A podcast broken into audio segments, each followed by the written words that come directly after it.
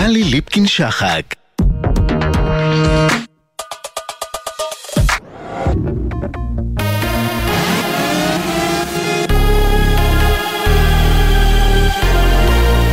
גלי צה"ל השעה תשע, שלום רב, באולפן עמית קלדרון עם מה שקורה עכשיו. הקלטות מפגישת משפחות החטופים וקבינט המלחמה. חטופים ששוחררו מהשבי סיפרו על ההתעללות שעברו והיו עדים לה ועל הפחד מההפצצות הישראליות. חטופה ששוחררה אמרה לשרים, החטופים בסכנה מיידית. אנחנו באמת נמצאים במקום שכל הזמן מפגיזים אותנו. ישר אנחנו נכנסים לסטרס, שמים את הגלביות ועומדים ליד הדלת כדי לברוח. כי אנחנו לא יודעים מה לעשות עם עצמנו. תחזירו אותם, אני מתחננת, ביבי, אני מתחננת. כמה שיותר מהר. יותר מאשר פחדתי מהחמאס, זה היה הפגזות של צה"ל. ראש הממשלה נתניהו התייחס בפגישה לדרישה הרווחת בקרב המשפחות לעסקה מיידית לשחרור כל החטופים תמורת כל האסירים הביטחוניים המוחזקים בישראל, וטען זו לא אפשרות שקיימת. כן, בעולם המציאות, עסקה של כולם תמורת כולם, ודרישת הסף של החמאס זה האפשרות, עכשיו תקשיבו טוב, של הישרדות השלטון שלו כשהוא מבטיח שהוא יעשה את הנוח'בה הזה עוד פעם ועוד פעם ועוד פעם. ולזה אנחנו לא נסכים כמובן, וגם אתם. כתבנו גל ג'רסי שפרסם את ההקלטות מוסר כי משפחות רבות יצאו מתוסכלות מהפגישה שארכה כשעתיים והתנהלה לדבריהן בטונים גבוהים. בדקות הקרובות צפויה להתחיל מסיבת עיתונאים של ראש הממשלה נתניהו, שר הביטחון גלנט והשר גנץ. דובר צה"ל, תת-אלוף דניאל הגרי, עדכן הערב כי הצבא הגדיר היום את אחד הנעדרים כחטוף, ומספר השבויים המוחזקים בעזה הוא 138. הגרי התייחס גם להתבטאויות בנושא מצב החטופות בעזה, ואמר, יש להימנע משיח לא אחראי. 138 חטופות וחטופים שנחטפו ב-7 באוקטובר עדיין מוחזקים בעזה. אמרתי 138 משום שקבענו היום שאחד הנעדרים, על פי מידע מודיעיני שקיים ברשותנו, הוגדר כחטוף. זה לא אחראי להתחיל לדבר על מידע כזה או אחר, שגם חלקו לא מדויק. חשוב מאוד לנהוג בזהירות ובאחריות. אנחנו אוספים מודיעין ומידע מסביב לשעון, ויש לנו תכלית אחת, להביא את החטופים הביתה. מדבריו הביא כתבנו הצבאי דורון קדוש. ארצות הברית הודיעה על הגבלת אשרות כניסה לישראלים ולפלסטינים שמעורבים בפגיעה בשלום, בביטחון או ביציבות בשטחים. מדווח כתבנו המדיני יניר קוזין. בהצהרה שפרסם שר החוץ של ארצות הברית בלינקן כתב כי מדיניות הגבלת האשרות תכוון לאלה שביצעו מעשי אלימות וחסמו את הגישה של אזרחים לשירותים בסיסיים ולצרכים בסיסיים. עוד הוסיף בלינקן כי ישראל חייבת לנקוט צעדים נוספים כדי להגן על אזרחים פלסטינים מפני התקפות של מתנחלים קיצוניים, והדגיש שנבהיר לרשות הפלסטינית גם שעליה לעשות יותר כדי לעצור את ההתקפות הפלסטיניות נגד ישראל. הערב הובא למנוחות סרן איתן פיש, קצין שריון, לוחם בגדוד 53 שנפל בקרב נגד מחבלי חמאס ברצועת עזה. אלפים השתתפו בהלוויית הקצין שהותיר אחריו הורים ושבעה אחים. ידיעה שמסר כתבנו יואל עיברים. מזג האוויר בשעות הקרובות ירדו גשמים מלווים בסופות רעמים יחידות. בנחלי הדרום והמזרח יש סיכוי לשיטפונות. מחר ירידה נוספת בטמפרטורות, גשם ירד מדי פעם בצפון הארץ ובמרכזה. אלה החדשות שעורכת יעל חיימסון.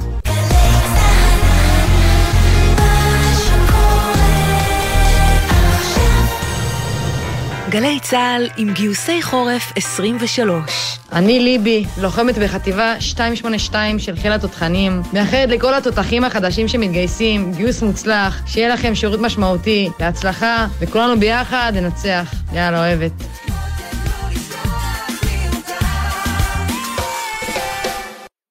ישראל במלחמה, עכשיו בגלי צה"ל, טלי ליפקין-שחק.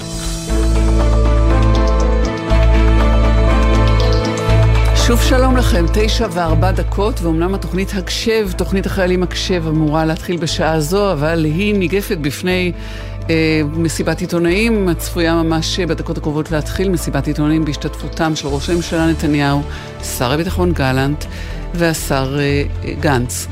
אה, ועד אה, אשר תתחיל מסיבת העיתונאים הזאת, אנחנו נמשיך ונעסוק בכמה מן העניינים שראוי לעסוק בהם הערב, גם שאינם אה, חדשות בוערות ביותר.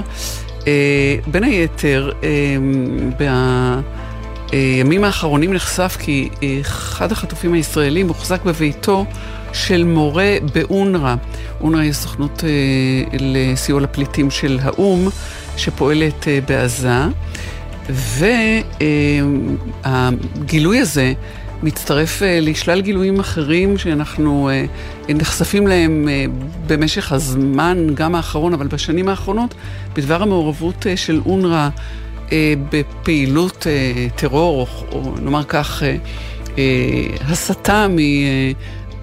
התפקידים המקוריים או מתכלית קיומם המקורי, המקורית, ובעיקר גם מעורבות בטבח, טבח החמאס של השבעה אה, באוקטובר. על כך מבקשת אה, חברת הכנסת לשעבר מטעם מפלגת העבודה ומי שחיברה, אה, מחברת שותפה של הספר מלחמת זכות השיבה, דוקטור עינת וילף, לדבר איתנו. שלום לך, דוקטור עינת וילף. שלום. שלום וברכה.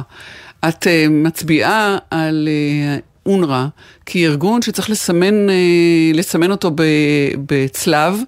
אה, ולא לאפשר לו להמשיך לפעול, כי הוא אה, איננו ממלא את ייעודו, אה, אלא בוגד למעשה. בייעוד שלו הוא פוגע בנו. אכן, וזה נכון כבר עשרות שנים. למעשה, אונר"א שהוקמה בסוף שנות ה-40, תחילת שנות ה-50, כארגון זמני, וזה עדיין ארגון זמני, שמטרתו ליישב מחדש את הפליטים הערבים אה, ממלחמת העצמאות. אה, הפליטים עצמם סירבו בעצם אה, לכל הסדר, כי הם ידעו שהמשמעות תהיה לסיים את המלחמה ולקבל את קיומה של מדינת ישראל, וזה דבר שהם לא היו מוכנים לו, והם רצו לשמר את מלחמת 48' כתיק פתוח, עד היום שבו הם בעצם ינצחו במלחמה ולא תהיה מדינה יהודית. ובפועל אונר"א כסוכנות שנועדה ליישב את הפליטים הערבים, לאחר שהיא כשלה בכך, נחטפה על ידי הפליטים הערבים עצמם, בשלב זה הם כבר קוראים לעצמם פלסטינים, והפכה בפועל לגוף שמאפשר לפלסטינים להמשיך לטעון שהם עדיין פליטים דור אחרי דור ממלחמה שהסתיימה כבר לפני יותר מ-70 שנה, אה, להמשיך לטעון שהם זכאים, דבר שלא קיים לאף קבוצת פליטים מאותה תקופה, שהם זכאים לזכות שיבה שבאמצעותה הם בעצם מתכוונים אה, להפוך את מדינת ישראל למדינה ערבית פלסטינית, וזה בעצם, בעצם מה שאונר"א עושה, ולכן הוא גם ארגון שתמיד, דור אחרי דור, מוליד מתוכו טרוריסטים, מבצעי טבח הספורטאים במינכן ב-72 הם בוגרי מחנות הפליטים ובתי הספר של אונר"א,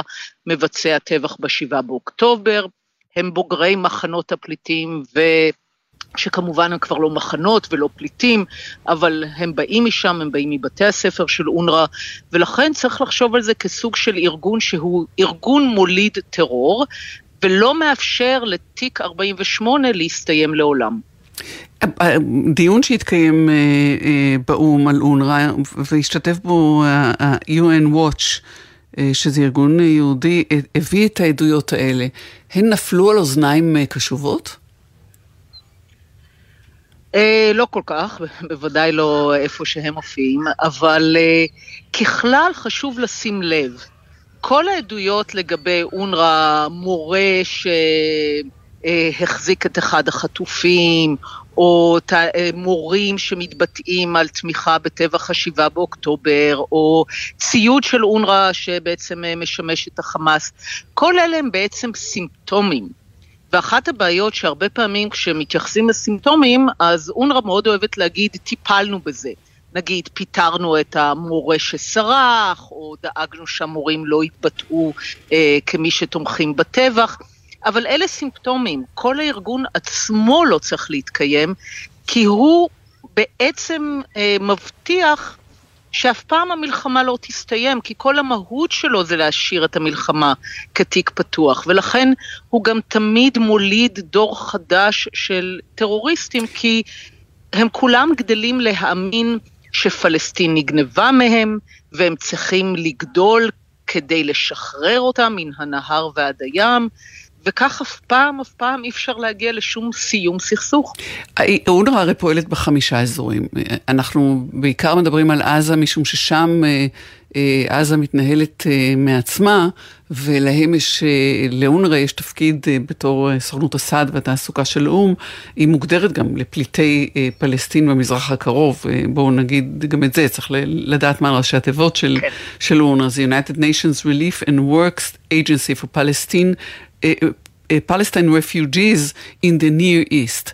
אבל בעזה אנחנו מכירים אותם כי הם, הם חלק מהמנגנון שמפעיל אה, בניהול העצמי את עזה. אבל בגדה, גם אה, מזרח ירושלים, אה, שם המציאות היא אחרת. וגם יכולת, ה, נגיד ככה, הפעולה ו/או הנזק של אונר"א הוא אחר. הנזק שלו בכל מקום זהה לחלוטין. כלומר, הנזק, בין אם הם פועלים בירדן, בגדה, בסוריה, בלבנון ובעזה, של אה, אזורי הפעילות, הוא נזק זהה, הוא נזק שמשמר את רעיון הפליטות, את רעיון זכות השיבה, ולמעשה לא מאפשר לעולם לסיים את הסכסוך, כי כל המטרה שלו זה לשמר סימן שאלה ענק על עצם קיומה של מדינת ישראל.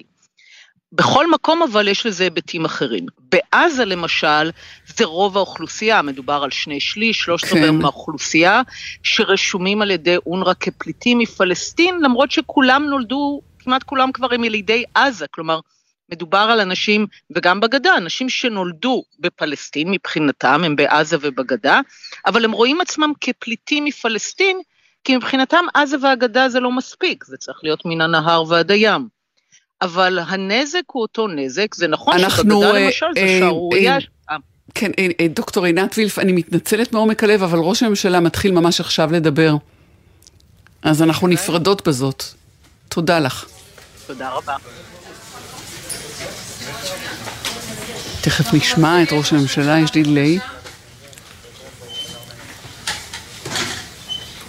ערב טוב, אזרחי ישראל. השבוע נדליק נר ראשון של חנוכה. לוחמינו ידליקו אור בחושך, בסמטאות עזה, בחורבות סג'אעיה, בקיני הטרור של ח'אן יונס. האורות יבקעו יחד כאור גדול מתוך האפלה. לוחמינו הם דור ההמשך של המכבים. היום כמו אז, הם נלחמים באומץ לב, בגבורה עילאית ובנחישות. והיום כמו אז, נתפלל יחד לשלומם, נתפלל יחד לשלום ארצנו. לעמך ישראל עשית תשועה גדולה. אזרחי ישראל, אני וחברי הקבינט נפגשנו היום עם משפחות החטופים. אלה שכבר הצלחנו להשיב הביתה, ואלה שאנחנו עושים הכל כדי להשיבם. שמעתי סיפורים קורעי לב. שמעתי על הצמאון, על, על הרעב, על התעללות נפשית ופיזית, על העדים הקטנים שעדיין לוחשים מפחד, על החשיכה הגדולה שבה נמצאים יקיריהם. שמעתי, וגם אתם שמעתם, על התעללות מינית ומקרי אונס אכזריים מאין כמוהם. אבל אני חייב להגיד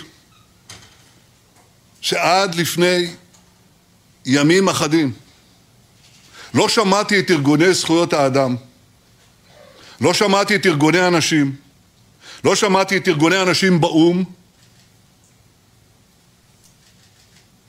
לא שמעתי את הזעקה שלהם. ואני אומר להם, איפה אתם?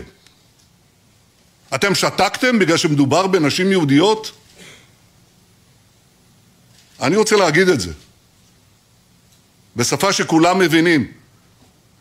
I say to the women's rights organizations, to the human rights organizations, you've heard of the rape of Israeli women? Horrible atrocities, sexual mutilation? Where the hell are you? I expect all civilized leaders, governments, nations to speak up against this atrocity.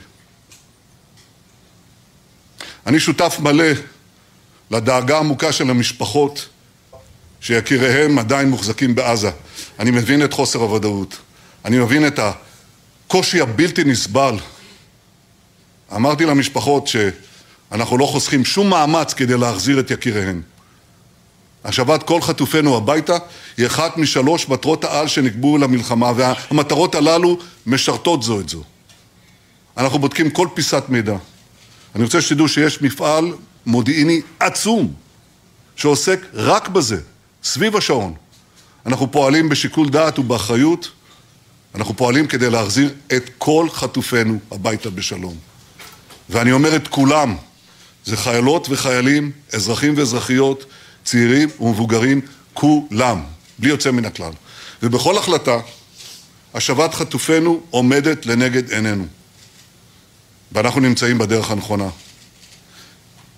ראיתי היום את אמיליה אלוני הקטנה, בת השש, חוזרת לגן.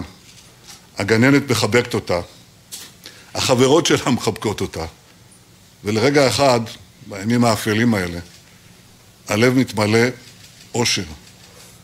וזה לא מעט בימים הללו. אנחנו הצלחנו להשיב הביתה 110 מהחטופים על ידי השילוב של תמרון קרקעי עוצמתי מאין כמוהו ומאמץ מדיני מתמשך. ואני אומר לכם, זאת הדרך היחידה להשיב גם את החטופים שעדיין נשארו בשבי החמאס. אנחנו מחויבים לעשות זאת. החמאס ניסה לפרק אותנו, אנחנו מפרקים אותו. רבים מהמרצחים יצאו מגדוד סג'איה, פרצו את הגדר, עברו ליישובים ליד וביצעו את הזוועות האלה.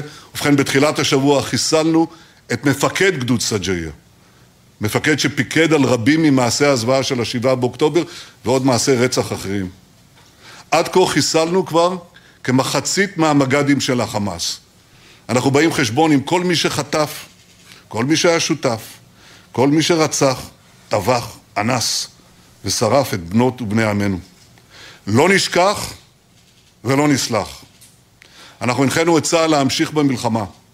לוחמינו מרחיבים את הפעילות הקרקעית נגד חמאס בכל מקום ברצועה, כולל בדרום הרצועה. הלילה פעלנו שם בעוצמה אדירה. האדמה רעדה בח'אן יונס, האדמה רעדה בג'באליה, כיתרנו את שתיהן. אין מקום שאנחנו לא מגיעים אליו. השתלטנו על בסיס הביטחון הכללי של החמאס. הלוחמים האמיצים שלנו נלחמים בעוצמה נגד המרצחים. הם מנהלים קרבות פנים אל פנים. הם מכסים מחבלים רבים סביב השעון, ובכל קרב, בכל קרב, ידנו על העליונה. אנחנו נלחמים עד הסוף, עד לניצחון המוחלט. הלוחמות והלוחמים שלנו הם התגלמות החוסן והנחישות של האומה כולה. אבל לכל זה, לכל זה יש מחיר כבד מנשוא. כל אובדן מפלח את ליבנו. בן זוסמן נפל השבוע בקרבות בעזה. בן היה לוחם הנדסה קרבית. הוא היה גיבור ישראל, מלח הארץ, ספורטאי מצטיין, לוחם בכל רמה חבריו. ויחד עם בן נפלו עוד ארבעה חברים מבית ספרו, תיכון הימלפר בירושלים. שקלנו גם את ענר שפירא, זיכרונו לברכה, לוחם הנחל שהציל את חייהם של רבים ברעים לאחר שהדף שבעה רימונים. לדאבון ליבנו איבדנו גם את חבריו אריאל רייך, זיכרונו לברכה, קצין שריון, שחר פרידמן, זיכרונו לברכה, לוחם בצנחנים, ודביר ברזני, זיכרונו לברכה, גם הוא לוחם בצנחנים. אני אומר הערב למשפחותיהם של בן, ענר, אריאל, שחר ודביר, אני אומר למשפחות היקרות של כל נופלינו הגיבורים, יקיריכם, יקירנו, לא נפלו לשווא. אנחנו נילחם יחד, אנחנו נכריע, אנחנו נשמיד את החמאס. אנחנו נילחם עד לניצחון, עד שנשלים את כל יעדינו. השבת כל חטופינו, חיסול החמאס והבטחה שעזה לעולם לא תהווה עוד איום על ישראל. אנחנו נבטיח שלא יהיה בה שום גורם שתומך בטרור, שמחנך לטרור, שמממן את הטרור ואת משפחות המחבלים. ואני רוצה לומר מילה נוספת על היום שאחרי חמאס. עזה חייבת להיות מפורזת. וכדי שעזה תהיה מפורזת, יש רק כוח אחד שיכול לדאוג לפירוז הזה. והכוח הזה הוא צבא ההגנה לישראל. שום כוח בינלאומי לא יכול להיות אחראי לכך. ראינו מה קרה במקומות אחרים שהביאו כוחות בינלאומיים למטרות פירוז. אני לא מוכן לעצום את העיניים ולקבל שום הסדר אחר. אני שב וקורא לאוכלוסייה האזרחית בעזה לצאת מאזורי הלחימה שלנו נגד החמאס. ואני אומר מכאן, אני אומר מכאן לידידינו בעולם, שלוחצים לסיום מהיר של המלחמה. הדרך היחידה שלנו לסיים את המלחמה, ולסיים אותה במהרה, הוא להפעיל כוח מוחץ נגד החמאס. כוח מוחץ ולהשמיד אותו. אם ידידינו רוצים לעזור בקיצור המלחמה, שזוהי גם המלחמה שלהם נגד הברבריות שמאיימת לשטוף את העולם, הם פשוט צריכים לעמוד איתן לצידנו. ואני אומר להם באנגלית ובכל שפה, Stand with us, stand with Israel, stand with civilization. אזרחי ישראל, בביקוריי הרבים בשטח, אני פוגש את הלוחמים והלוחמות, הגיבורים שלנו, של צה"ל, השב"כ, המשטרה. אחד הלוחמים, שמו אריאל, לוחם שריון, שוחח איתי ממרומי הטנק שלו בתוככי עזה. בטנק שלו ובטנקים האחרים בשטח יושבים יחד דתיים וחילונים, יהודים ולא יהודים, אנשי ימין ואנשי שמאל. כולם נלחמים יחד, כולם מלאים רוח גדולה, רוח של אחדות, רוח של חברות, רוח של ניצחון. בפתחו של חג החנוכה נעלה על נס את גבורת המכבים של אז ואת גבורת המכבים של ימינו. בזכותם ובעזרת השם, יחד ננצח. ועכשיו שר הביטחון יואב גלנט. אנחנו מחכים לשמוע את דבריו.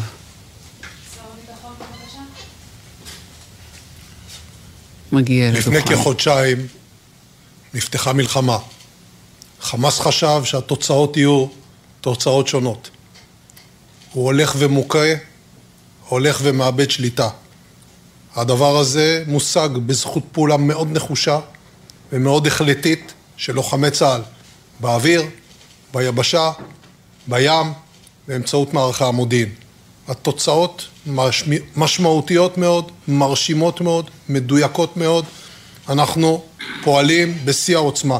כל יום אני מאשר את התוכניות של צה"ל, כל יום אני נפגש עם המפקדים בשטח ואני רואה את התוצאות. אבל לצערנו, במלחמה יש גם מחירים, והמחירים הם כבדים, כבדים מאוד. כל אחד ואחת מהנופלים הם אנשים יקרים למשפחותיהם, לחבריהם ולנו כאומה, כמערכת ביטחון. רבים מהם מוכרים לי באופן אישי, רבים מהם כמפקדים או כבנים של, אני מסתכל וכואב, אבל אומר להם, לבני המשפחות, לכולנו, יש רק דרך אחת להצדיק את הקורבן, הניצחון. והניצחון צריך להיות החלטי, חד, מדויק ונוגע במטרות שקבענו. להכות את ארגון החמאס ולפרק את יכולותיו השלטוניות והצבאיות ולהשיב את החטופים אל ביתם.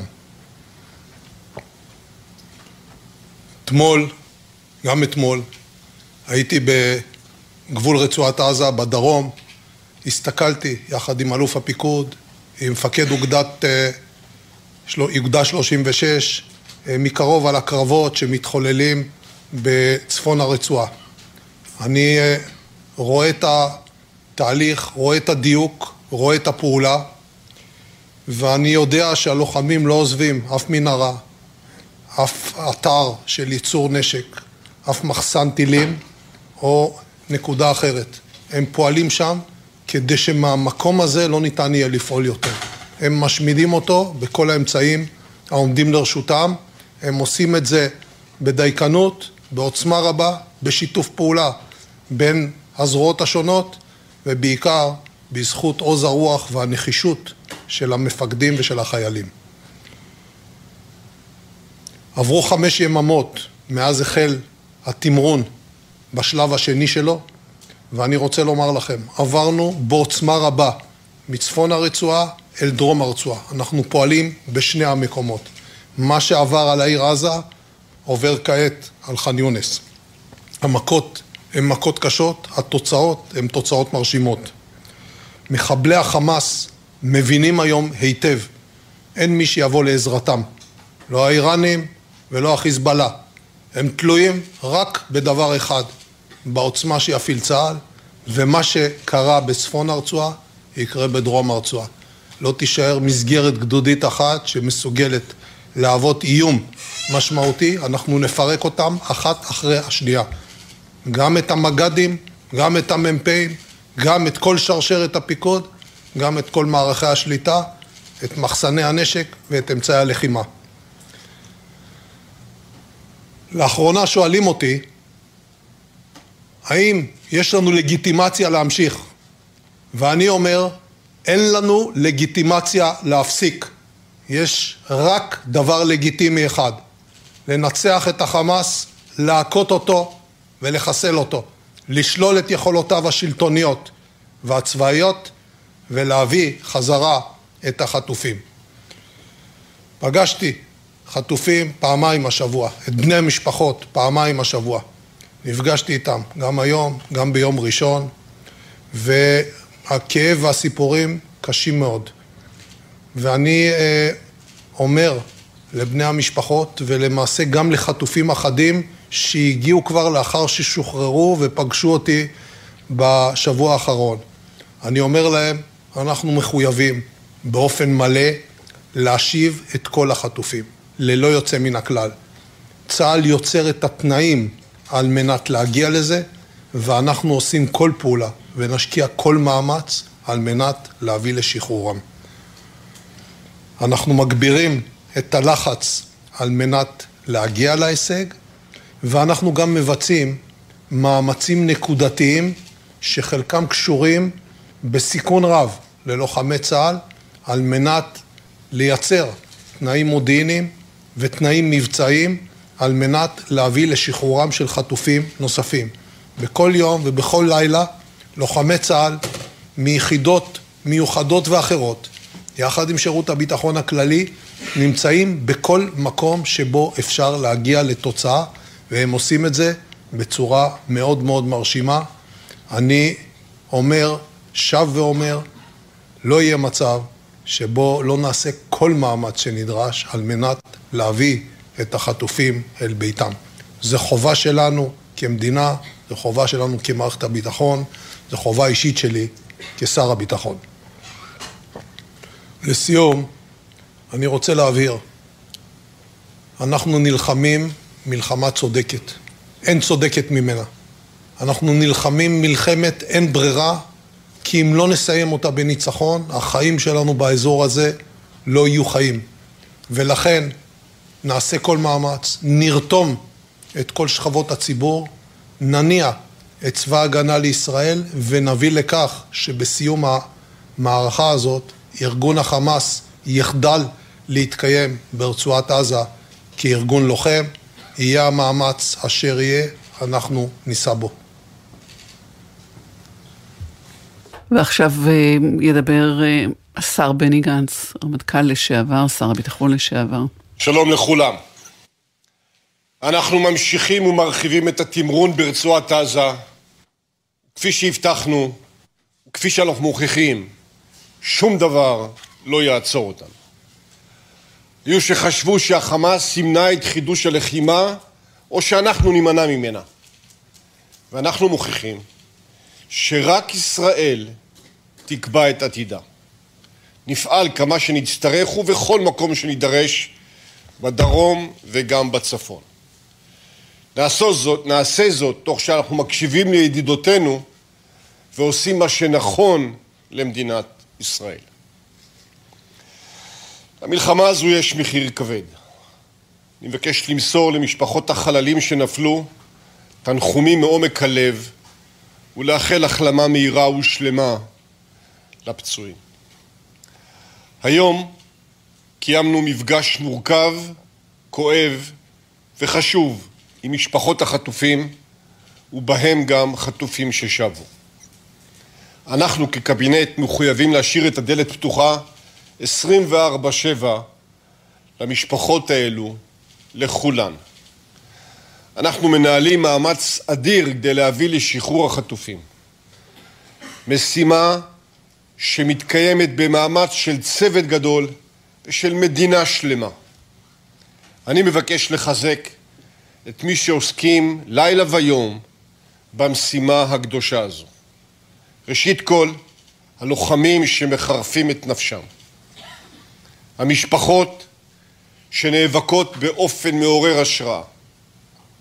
לראש המוסד, לאלוף ניצן אלון, לראש השב"כ, לרמטכ"ל, לגל הירש וכל מערך הממונה על הקשר עם המשפחות ולאנשיהם כולם.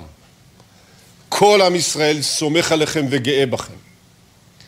כשאני רואה את השבים שנאבקים למען החזרת החטופים שנותרו בעזה, אני נפעם. ההירתמות שלהם היא שיעור בעוצמתה של החברה הישראלית, היא שיעור במהותו של, במהותה של הערבות ההדדית. אני מבקש להדגיש שנפעל בכל דרך כדי להחזיר את החטופים הביתה. הם כולם בנותינו ובנינו. אין חטוף שחשוב יותר או פחות מהאחר. האחריות שלנו היא לכולן ולכולם. כל הזדמנות מדינית ומבצעית להחזיר אותם תמומש. יומיים לפני חנוכה, שבו אנו מציינים את הגבורה של עמנו, הגענו שוב לתקופה שבה מתגלית גבורה עילאית של יחידים ושל החברה כולה. אור גדול זורח מרבים כל כך בחברה שלנו. שניים מהגיבורים האלו שנפלו הם גיא שמחי זיכרונו לברכה ומשה לייטר זיכרונו לברכה שהאבות שלהם פרסמו מכתב שחייב להיות צו השעה לכולנו. וכך כתבו. ואני מצטט בימים בהם אנו ממשיכים לקבור את מתינו אך מכים בעוז ובגבורה את אויבינו הנתעבים. בימים בהם אנו מגבירים את המאמצים להשיב את שאר חטופינו מחויבים אנו להניח את המחלוקות בצד ולפעול כעם אחד, מלוכד ונחוש. סוף ציטוט. ואכן, כעם, כאזרחים, חובתנו שתהיה יד לוחמת ויד בונה. בכוח עוצמתנו הצבאית והחברתית ננצח. באחדותנו, בגבורת לוחמינו, ובמנהיגות שנגלה נגבור על אויבינו. אני מבקש לפנות אליך, אדוני ראש הממשלה. מחר יובא תקציב המדינה לשנת 23 להצבעה בקריאה ראשונה. אזרחי ישראל נפגעו כמעט כולם מהאתגרים שמציבה המלחמה, גם בהיבט הכלכלי, במיוחד המפונים מבתיהם, המילואימניקים ומשפחות הנפגעים. הם מסתכלים עלינו עכשיו בציפייה. עוד לא מאוחר לעצור את התוספות התקציביות שאינן נוגעות ללחימה או למעטפת, למעטפת שלה ולהעביר אותם כמו את יתר המשאבים הפנויים לצורכי המלחמה. בימים כאלו ורגעים כאלו נבחנת מנהיגות ועלינו לגלות אותה. גם בנושא הזה, כמו בשאר הנושאים של המלחמה, עלינו לפעול מתוך שיקול לאומי כולל. אזרחי ישראל, עודד ירון לוחם במלחמת יום הכיפורים, כתב ביומן שפרסם ג'קי חוגי, ואני מצטט את ירון: לדעתי אפילו אם ננצח, החיים אחרי ניצחון זה יהיו קשים בהרבה מאלה שלפניו. אני בטוח שננצח. כמו אחרי מלחמת יום הכיפורים, נלמד, נצמח ונתחזק.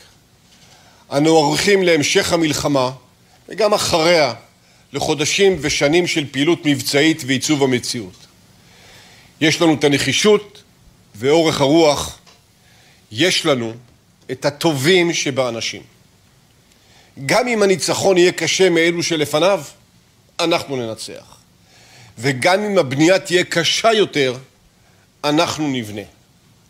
ערב החנוכה נעשה הכל כדי שהאור אצל משפחות החטופים יאיר מהחלונות שבבתים בנגב המערבי ובצפון יחגגו וכדי שהאור של עם ישראל ינצח. תודה רבה.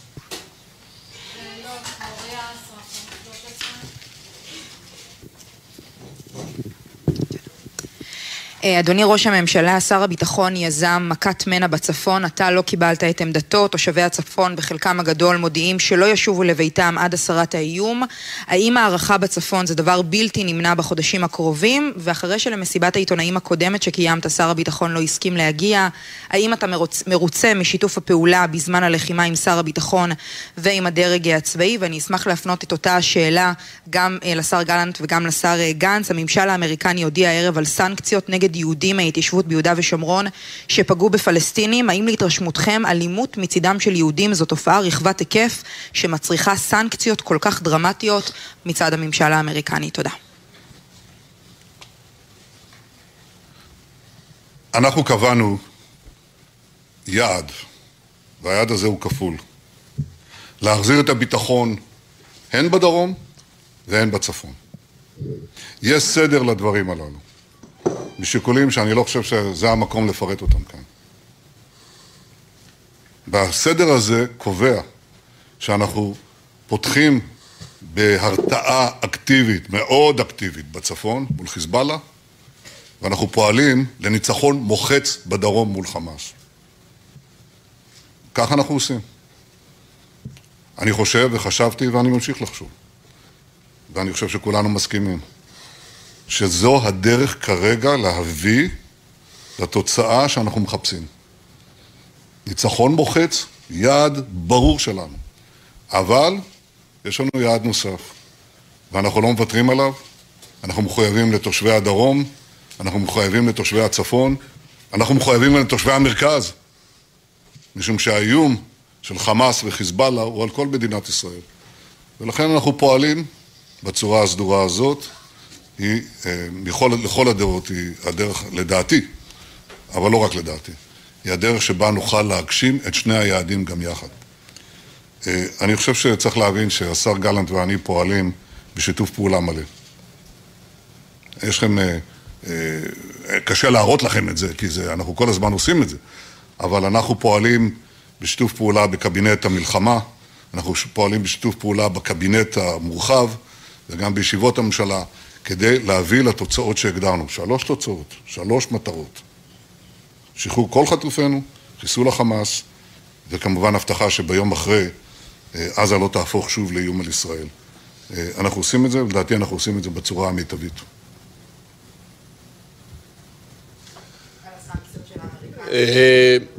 ראשית, אני רוצה להתייחס לסוגיה של מערכת היחסים של הדרג המדיני והדרג הצבאי. אני חושב שאנחנו עובדים בשיתוף פעולה נכון וראוי, גם ביני לבין השר יואב גלנט, גם ביני לבין ראש הממשלה, יתר חברי קבינט ניהול המלחמה וגם בדיוני הקבינט הרחבים, בסך הכל יש התייחסויות לא מעט ענייניות.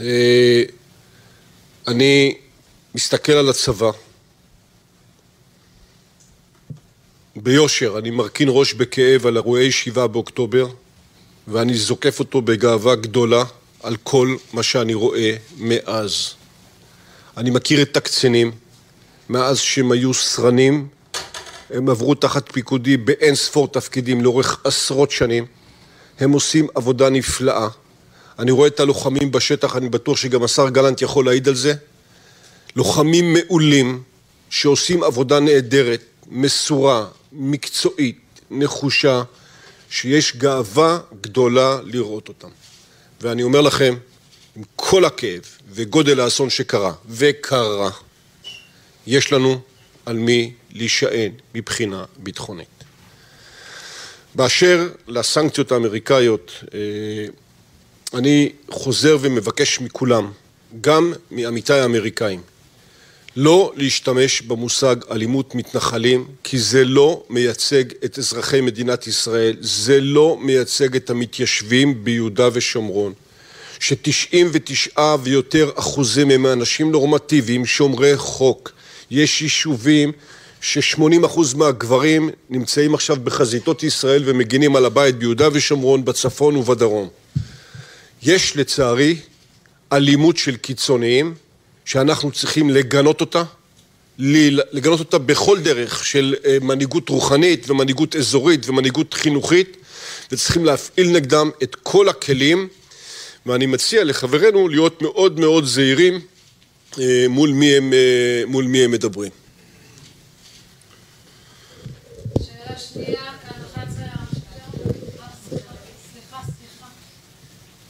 על איזה מהשאלות? אני, אני אומר לך, במדינת חוק, וישראל היא מדינת חוק, הסמכות להפעיל אלימות נתונה רק למי שהוסמך על ידי הממשלה. במקרה שלנו צה"ל, משטרת ישראל, שב"כ וכדומה. אין לאף אחד אחר שום סמכות להפעיל אלימות לא קטנה ולא גדולה. והביטוי שכביכול מייחס את זה לקבוצה שמתגוררת ביהודה ושומרון הוא ביטוי פסול. יש קיצונים, היות ואני חותם על צווי מעצר מנהליים, אני יודע שרבים מהם לא מגיעים בכלל מיהודה ושומרון, הם באים ממקומות אחרים. ולכן אני רוצה להגיד בצורה ברורה, אני נגד פעולה של אלמנטים לא חוקיים, דבר דרך אגב שקורה בכל רחבי העולם. הרבה אנשים לוקחים נשק ועושים דברים שאסור לעשות אותם וצריך להילחם בזה. אני אגיד לך יותר מזה. לנו ולאויבים שלנו יש מטרות שונות וערכים שונים, ואנחנו לא יכולים להתנהג כמו האויבים שלנו. זאת אומרת, הם רוצים לגרש אותנו ולהרוג אותנו. אנחנו רוצים ביטחון עבור האנשים שלנו, ולכן אנחנו לא יכולים להשתמש בדרכים ובאופן שבו הם נוהגים, אנחנו חייבים לרסן כל אלימות שהיא לא אלימות חוקית, בכל האמצעים שעומדים לרשותנו, ואנחנו את הדבר הזה נעשה, אנחנו גם לא צריכים אחרים שיסבירו לנו את זה. אנחנו נחושים לעשות את זה, זה הדרך שלנו, זה החובה שלנו, זה מדינה שלנו, וכל מי שמפעיל אה, אלימות, בוודאי ירי, שלא כחוק, צריך לעצור אותו ולטפל בו. יערה שפירא, כאן 11. אדוני ראש הממשלה, שר בכיר וחבר הקבינט המצומצם צריך לנצל כאן את הבמה של מסיבת העיתונאים הזאת כדי לקרוא לך להפנות את תקציב המדינה רק לצורכי המלחמה, לוותר על הכספים הקואליציוניים. אה, שלשום שידרנו הקלטות מישיבת הסיעה, נשמעת אומר שם שזה לא הזמן לדון בבעיות בתקציב. מתי כן הזמן, אם לא בעת אה, לחימה, והאם תרצה להשיב לטענות של גנץ, שאומר שאתה מגלה בהקשר הזה חוסר מנהיגות? ושאלה משותפת אה, אליך, אדוני, ולשר הביטחון, אנחנו מציינים 60 יום למלחמה, עד מתי אפשר יהיה לומר שעל האחריות לאסון נדבר בהמשך? והאם נכון שאותם אנשים שאחראים לכישלון בדרג הצבאי והמדיני ימשיכו לנהל את המערכה? רק שתי שאלות? כן. טוב, קודם כל לגבי התקציב, היה לנו דיון, ודיון ממושך, ב- בישיבת הממשלה. אנחנו הבאנו תקציב של 30 מיליארד שקל לחודש וחצי. חודש וחצי, 30 מיליארד שקל. זה תקציב שמכסה את הדרישות של הביטחון, של תשלום למילואימניקים, של תשלום לצורכי הצבא, לצורכים האזרחיים, לפעולות השיקום, למשפחות החטופים, לפרויקט תקומה, שאגב אישרתי אותו והקמתי אותו, לכל הדברים הללו ולדברים רבים על העסקים. תקציב ענק. זה לא שחסר כסף. בלאו הכי אתה נמצא שם ואנחנו בתנאים מקרו-כלכליים, תנאים כלכליים, כן, לדבר פשוט, מאוד טובים, משום שהכלכלה שלנו, בנינו כלכלה מאוד טובה. ולכן, גם כשעשינו את הקיצוצים, לא קיצצנו בדברים שנכתבו, שהיו מראש, אף אחד לא קיצץ ב... אני לא רציתי שיקצצו בתיאטרון הבימה או בבית לסין, זה לא תורם למאמץ המלחמה, אבל זה חלק מהחברה שלנו. ואותו דבר היו גם בדברים אחרים, ואני חושב שזה משקף את הגישה הנכונה, שאומרת, זה מה שאנחנו עושים עכשיו, בהמשך אנחנו נביא את סידורי ההמשך, תקציב ההמשך, תקציבי ההמשך, זה יבוא, ושם יהיה זמן כמובן להמשיך לדון בנושאים האלה.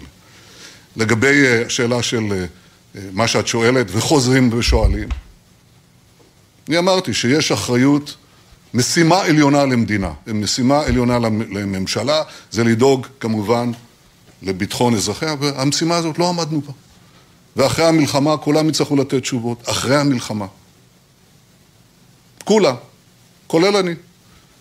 ואני חושב שזה מה שצריך לעשות, ועד אז אנחנו כצוות, ואני כראש ממשלה, אמשיך לעבוד ולהנהיג את המדינה הזאת כדי להשיג את היעדים, וכולם רואים את התקדמות הדברים מתוך העבודה הזאת. ואני חושב שזה מה שצריך להמשיך, ואפשר כמובן לתת לחמאס את מה שהוא מבקש. את יודעת בדיוק מה הוא מבקש. את יודעת בדיוק מה הוא מבקש. אני לא חושב שאנחנו רוצים לתת לו את מה שהוא מבקש, אני חושב שאנחנו צריכים להביא את מה שאנחנו מבקשים, וזה להביא לניצחון מוחץ, השבת חטופינו, וגם הבטחה שההמשך יהיה אחר, ולא כמו שהיה.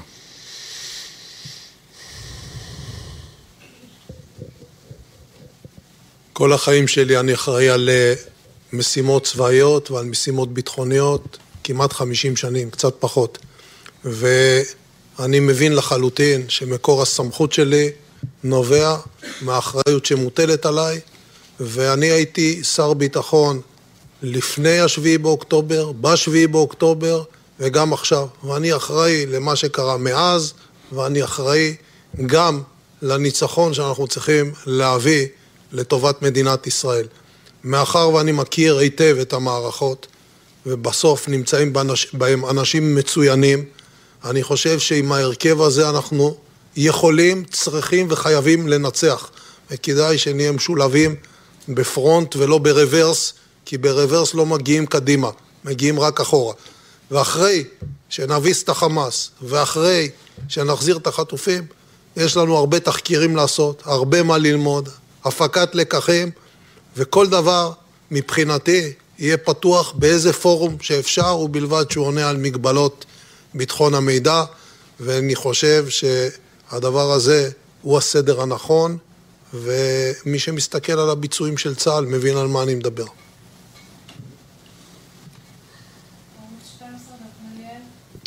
שאלה לראש הממשלה, היום הוול סטריט ג'ורנל מדווח על כלי להצפת מנהרות שנמצא בידי ישראל, האם כבר נעשה בו שימוש? והאם אתם לא דואגים לשלומם של החטופים, שמענו היום עדויות על איך משפיעה עליהם הלחימה של צה"ל, ושאלה גם לגנץ וגם לנתניהו, הערב דיווחנו ש... בן גביר לא מתכוון לכבד את ההסכם ביניכם על הארכת כהונת בכירים, הוא שוקל להחליף את המפכ"ל, לגנץ, האם תשלים עם הפרה מהסוג הזה, ולראש הממשלה, האם אתה מתכוון לכבד את ההסכם שחתמת עם המחנה הממלכתי הפעם? אני לא חושב שזה יעשה טוב למאמץ המלחמתי לדון כאן בפרטים על האמצעים הטכניים והאחרים שאנחנו נוקטים נגד התת קרקע או כל מערך אחר של חמאס. אם אנחנו רוצים להגיד משהו, אנחנו אומרים. אבל אנחנו לא מנדבים אינפורמציה לאויב, לא כאן, אגב, גם לא בנושא החטופים, כפי שיכולתם להתרשם היום, במגבלות של הדיון שקיימנו עם המשפחות. דיון מטלטל, אבל אין ברירה, אנחנו חייבים לשמור על עמימות, ככה אנחנו עושים במה שאנחנו עושים מעל הקרקע, וככה אנחנו עושים גם במה שאנחנו עושים מתחת לקרקע. לגבי הארכת כהונת בכיר, אני, אני לא יודע, לא דיברתי עם השר בן גביר מילה על הנושא הזה, אני לא יודע שהדבר הזה הוא נכון, אני מניח שהוא יבוא ויפנה אליי ויגיד לי מה כוונותיו. ראשית, הזדמנות טובה לחזור ולהביע הערכה לעבודת משטרת ישראל על מפקדיה. יש להם עשרות חללים, ובשבעה באוקטובר הם חסמו בגופם את הפלישה של לוחמי חמאס לעומקה של שטח מדינת ישראל. ואני חושב שבכמות האתגרים הביטחוניים שהם עמדו בהם צריך להביע הערכה וכמובן להמשיך לדרוש מהם לעשות את המשימות המשטרתיות, הביטחוניות והפליליות ככל שאלו ישנם. יש לנו הסכם שכל בעלי התפקידים ממשיכים בתפקידם ואין לי ספק שההסכם הזה יכובד. שגיא אלמוג כהן, חדשות 14, שאלה לראש הממשלה. למרות האסון שקרה, אנחנו שומעים דיווחים על רצון להחזיר, להכניס פועלים פלסטינים מיו"ש לתוך ישראל. יש חשש גדול מכך, גם התנגדות גורפת של השר סמוטריץ' וגם השר סער. מה תוכל לומר בעניין? ושאלה לשר גלנט, דובר צה"ל אישר אמש שכוחות עתודה של כמאה חיילים הוסטו לפני המתקפה בשבעה באוקטובר מאזור עוטף עזה ליהודה ושומרון. מה יש לך להגיד לאותם גורמים שמנצלים זאת כדי להאשים באסון את ציבור המתיישבים שלוקח חלק משמעותי בלחימה ובהגנה על המדינה ואף משלם מחירים יקרים? שאלת הפועלים הפלסטינים היא אכן עומדת על הפרק ויש לה צדדים לכאן ולכאן. יש סיבות לא לעשות את זה. אחת מהן זה החשש הטבעי, שאחרי האירועים של השבעה באוקטובר, אתה מכניס ציבור כזה, לך תדע במה תיתקל, זה טבעי. הסיבות לעשות את זה, כן לעשות את זה, נובעות מה, קודם כל מהבעיה שיש לשני סקטורים גדולים, שהם בעצם עומדים על סף שיתוק במדינת ישראל. זה סקטור הבנייה וסקטור החקלאות, וגם uh, הערכות של גורמי הביטחון, שהאבטלה הגואה אצל האוכלוסייה הפלסטינית ביהודה ושומרון יכולה להביא להתלקחות יתר ולפתיחת זירה נוספת. צריך לאזן את זה. בכלל אני אגיד לכם, ההחלטות שאנחנו מקבלים במלחמה, ושאני מקבל כראש ממשלה לפני המלחמה ותוך כדי המלחמה, זה החלטות מורכבות. ואנחנו צריכים תמיד לשאול, מה משרת את מדינת ישראל? מה משרת את יעדי המלחמה? מה מוסיף? מה גורע? ולוודא שהתרומה גדולה יותר מהגריעה. וזה תמיד ככה, כמעט אף פעם אין מצב שיש לך החלטה חד-ערכית, רק עוזר. זה לא קורה. ולכן זה יעבור לדיון בפני הקבינט, ואנחנו נחליט בהתאם להחלטה המיטבית. טוב, ראשית אני רוצה לחזור ולומר את מה שאמרתי כבר, אבל כדאי שאני כנראה אדגיש אותו. האלימות היא לא אלימות של מתנחלים. אם יש אלימות, היא אלימות של גורמים קיצוניים, שחלק בהם מגיע מאזור א' וחלק מאזור ב', הדבר הזה ראוי לכל גינוי. הדבר השני, לצבא יש משימות, ובכל משימה מתקיימת הערכת מצב ומתקבלות החלטות. והדוגמה הבולטת ביותר זה שכוחות רבים, גדודים מיהודה ושומרון, עזבו על ציודם ורכביהם את הגזרה בשבת בשש וחצי בבוקר ולפי פקודה נעו לכיוון רצועת עזה והשתתפו במאמץ הבלימה בזמן שזה היה האיום המרכזי, הם הצילו אנשים רבים ולכן אני בוטח בכוחות צה"ל ובמפקדים וכמובן ברמטכ"ל בשיקול הדעת ובהחלטה במה צריך לטפל. ואני חושב שמאוד חשוב שנשמור על גזרת יהודה ושומרון שקטה, זה חיוני לצורך ריכוז המאמץ במקומות אחרים ויש לזה מרכיבים רבים. ואני שב ואומר עוד הפעם, יש לי אמון מלא בערכים הציוניים וההומניים של התושבים ביהודה ושומרון ואני מציע לכולנו לא להשתמש בקומץ שעלול להכתים את האנשים האלה שנמצאים היום תחת האלונקה ומשרתים את מדינת ישראל בצפון, בדרום. יש כאלה שהם מחזיקים חמישה ולפעמים עשרה בני משפחה אחת בתוך רצועת עזה, אני מציע שנצדיע להם.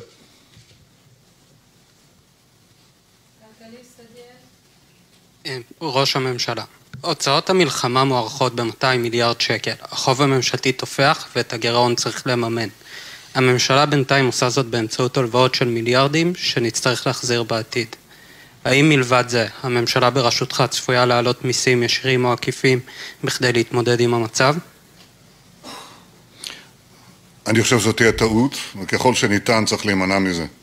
אתה תעלה את שיעורי המס, אתה לא בהכרח תגדיל את ההכנסות שלך, יכול להיות שתקטין פשוט את ההכנסות ואת הצמיחה שאנחנו מחויבים להשיג אותה. ושוב אני אומר, התקציבים יהיו תקציבים אחראיים. גם עכשיו, התקציב הזה שהעברנו, ואני חוזר ואומר, הכספים הקטנים הללו הם לא גורעים מאף אחד, כי הסכומים הם כל כך גדולים, וילד חרדי הוא לא חצי ילד. ומורה חרדית שמשתכרת ב-5,000 שקל על סף משכורות, אתם יודעים מה, זעומות כל כך, היא לא חצי מורה. ואני מציע ללקט את הכוחות ולא להשתמש, איך אומרים, לעשות הכל כדי ללכד את הכוחות, זה היעד. ונצטרך ללקט את הכוחות גם בתקציב. התקציב הבא, התקציב הזה הוא יחסית מובן, הוא פשוט, אבל האתגר הוא בהחלט בהמשך. אני חושב שהדרך הנכונה לקדם את האתגר הזה מבחינה כלכלית הוא לא להעלות מיסים. ממשלה נתניהו, האם בפגישה עם החטופות ובני המשפחות היום למדת מידע חדש שלא ידעת קודם על התנאים שהם מוחזקים, על הסכנה בהפצצות של חיל האוויר לחטופים שלנו שנמצאים שם, והאם זה גורם לכם להאיץ את המאמצים להשיב אותם גם לא דרך משא ומתן עם קטאר? האם למדתי עובדות חדשות? לא במובן הזה, כי יש מערך ענק שעובד לתת לנו את זה, אבל למדתי עובדה אחת. שמעתי מהם, כן למדתי את הסבל, עוצמת הסבל שהם עברו, את, ה... הגיהנום, כך הגדרתי את זה, את ייסורי הגיהנום שהם עברו, ואני חייב להגיד לכם, גם עוברים היום. ואני מבין את זה. אני, אני גם אמרתי את זה, יכול להיות שמישהו לא הבין אותי, אבל אמרתי, תיארתי, מישהו שאל אותי, אמרתי שמי שעצר, אני קורא את זה, מי שעצר את המתווה הזה הוא הצד השני, לא אנחנו. אז מישהו אמר לי קשקוש, אז אמרתי, זה לא קשקוש. אני אומר לכם את הדברים כי אני מכבד אתכם יותר מדי, כלומר לקשקש, אני לא מוכן לקשקש בפניכם. אז אני ניסיתי להיצמד לעובדות, אמרתי להם, אני שמעתי אתכם מהמיית ליבכם. מה ששמעתי אותם זה המיית ליבם. שמעתי אותם בזעקה נוראית, ואולי גם אתם שמעתם, חלק מזה. את זה למדתי ושמעתי. אבל האם זה שינה את המחויבות שלנו? אני חושב שזה רק אשרר אותה, זה חיזק אותה, זה ביסס אותה, היא קיימת. אגב, כולנו, אנחנו שם. ואנחנו צריכים להכריע. ואני אגיד לכם, זו הכרעה מאוד קשה, משום שבאמת אני לא מכיר ממשלה, לפחות לא בזמן המודרני שאני מכיר, שעמדה בפני החלטה כזאת. וההחלטה הזאת מחייבת להקשיב להמיית הלב, כפי שאמרתי, של משפחות החטופים, לחשוב על החטופים שנמצאים שם, איך אנחנו מחזירים את כולם, ומנגד לקבל החלטות בקור רוח מושכל. וקשה מאוד לשלב בין שני הדברים. אני לא חושב שאנחנו יכולים להיכנס לעומק הסבל של המשפחות, אף על פי שיש לנו הזדהות עצומה איתם.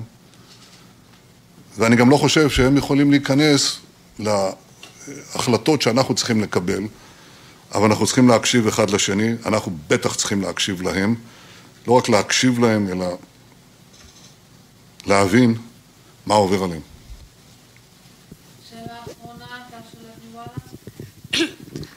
ראש הממשלה, ישראל דנה עכשיו בהגדלת הסיוע ההומניטרי ושילוש של כמות הדלק, 180 אלף ליטר דלק שיועברו לעזה.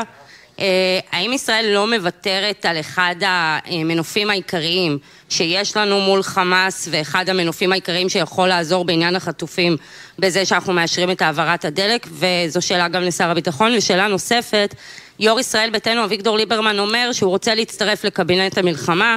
עמיתך ושותפך אריה דרעי גם אומרים, הוא אמר שהניסיון שלו בעל ערך האם uh, תשקול לצרף אותו לקבינט המלחמה עכשיו לקראת uh, השלב הבא בתמרון? וזו שאלה גם uh, לשר בני גנץ, האם יש לך התנגדות לצירופו של ליברמן לקבינט המלחמה? תחזרי בבקשה טל על השאלה הראשונה שלך. Uh, בנוגע uh, לדלק, שהאם uh, הגדלה של כמות הדלק כן. שמועבר לרצועה זה לא החלשה של אחד מהקלפים שלנו מול, במשא ומתן מול חמאס? אוקיי, okay, אני רוצה להגיד מהו הקלף המרכזי שיש לנו כדי להחזיר את החטופים. הקלף הזה הוא המאמץ המלחמתי, התמרון הקרקעי שלנו. המאמץ המלחמתי נתמך על ידי המאמץ ההומניטרי, צריך להבין את זה. הוא נתמך משום שאנחנו, א', אנחנו עומדים בחוקי המלחמה, אנחנו גם יודעים שאם תהיה קריסה, מגפות, מחלות, זיהום מי תהום וכולי, הדבר הזה יעצור את הלחימה. אנחנו מבינים את זה. ולכן אנחנו לא רואים ניגוד בין המאמץ המלחמתי שבסופו, סופו, לא סופו, כבר ראינו שהוא הגורם האפקטיבי ביותר להחזרת חטופינו, והמאמץ ההומניטרי שמלווה את המלחמה והוא חלק עיקרי מתוכה. אנחנו צמצמנו את הדלק, או יותר נכון הרחבנו את הדלק לארבע, כמה זה? ארבע משאיות ביום, שזה מינימום שבמינימום. זה חזר אגב לשניים, שתי משאיות, אבל שוב, זה החלטות דינמיות שהן תלויות במצב ההומניטרי שהוא משתנה, כל יום הוא משתנה. למה הוא משתנה? משום שיש שני מיליון איש בעזה, מיליון כבר זזו יותר. הם נמצאים שם כרגע באזור הדרום רובם, ואנחנו רואים, אנחנו אה, מעריכים מדי יום, אפילו מדי כמה שעות, את המצב ההומניטרי, ולפי זה אנחנו נחליט. אנחנו נפרדים אה, ממסיבת העיתונאים אה, של ראש הממשלה נתניהו, שר הביטחון גלנט והשר בני גנץ. מודים לערן גולני שערך את המשדר הזה, יואב מוסק, שיר דוד ואורי קספרי שהפיקו, יובל סיסו ועמית קליין באולפן, רועי אלמוס הטכנאי, יוסי ריס בדיגיטל, אילן גביש בפיקוח, אני טלי ליפקין שחק. מיד אחרינו, הקשב, לילה שקט שיהיה, היו שלום.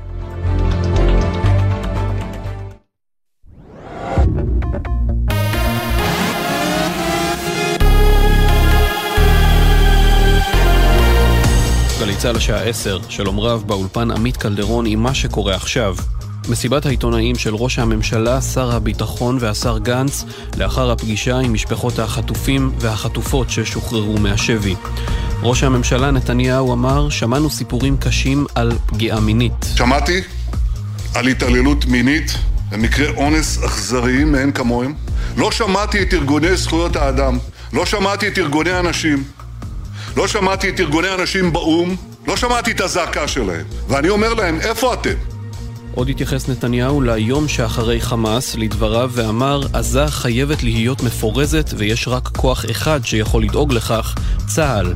ראש הממשלה ושר הביטחון הבהירו היום בפגישה עם המשפחות כי עסקה לשחרור כל החטופים תמורת כל האסירים הביטחוניים המוחזקים בישראל איננה אפשרות מציאותית.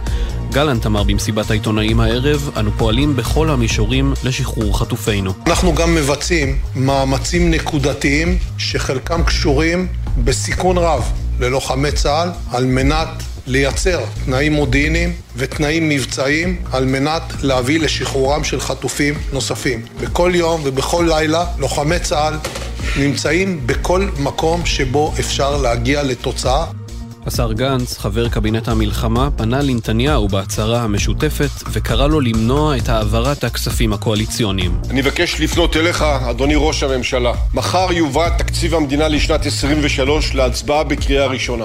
עוד לא מאוחר לעצור את התוספות התקציביות שאינן נוגעות ללחימה או למעטפת שלה, ולהעביר אותם כמו את יתר המשאבים הפנויים לצורכי המלחמה. בימים כאלו ורגעים כאלו נבחנת מנהיגות ועלינו לגלות אותה. נתניהו דחה את הטענות והשיב, לא חסר כסף, בנינו כלכלה מאוד טובה. מדברי ראש הממשלה והשרים הביא כתבנו הצבאי דורון קדוש. הערב הובא למנוחות סרן איתן פיש, קצין שריון לוחם בגדוד 53, שנפל בקרב נגד מחבלי חמאס ברצועת עזה. אלפים השתתפו בהלוויית הקצין שהותיר אחריו הורים ושבעה אחים. ידיעה שמסר כתבנו יואל עיברים. מזג האוויר בשעות הקרובות ירדו גשמים מלווים בסופות רעמים יחידות, בנחלי הדרום והמזרח קיים סיכוי לשיטפונות. מחר ירידה נוספת בטמפרטורות, גשם ירד מדי פעם בצפון הארץ ובמרכזה. אלה החדשות שעורכת יעל חיימסון.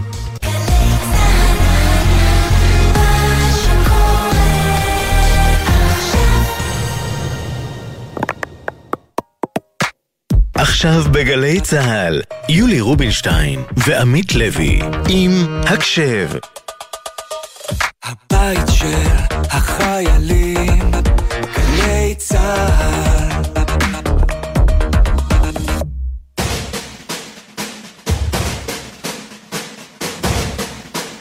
שתיים, שלוש, הקשב! שלום, שלום. שלום, שלום, באיחור של uh, שעה. אמנם, כן, התעכבנו. אה, הדברים של ראש הממשלה קצת יותר אה, חשובים משלנו. כן, של ראש הממשלה, של שר הביטחון, אה, של השר גנץ, אבל בסדר. אבל הנה, ירדנו בדרגות ועכשיו אתם איתנו. לגמרי, במגזין החיילים. שתי מבטיות, כן. אל תחשפי ככה את הדרגות, זה לא, לא שומעים ברדיו אם אנחנו... לא שומעים את הפסים על הידיים ברדיו. מביך, מביש.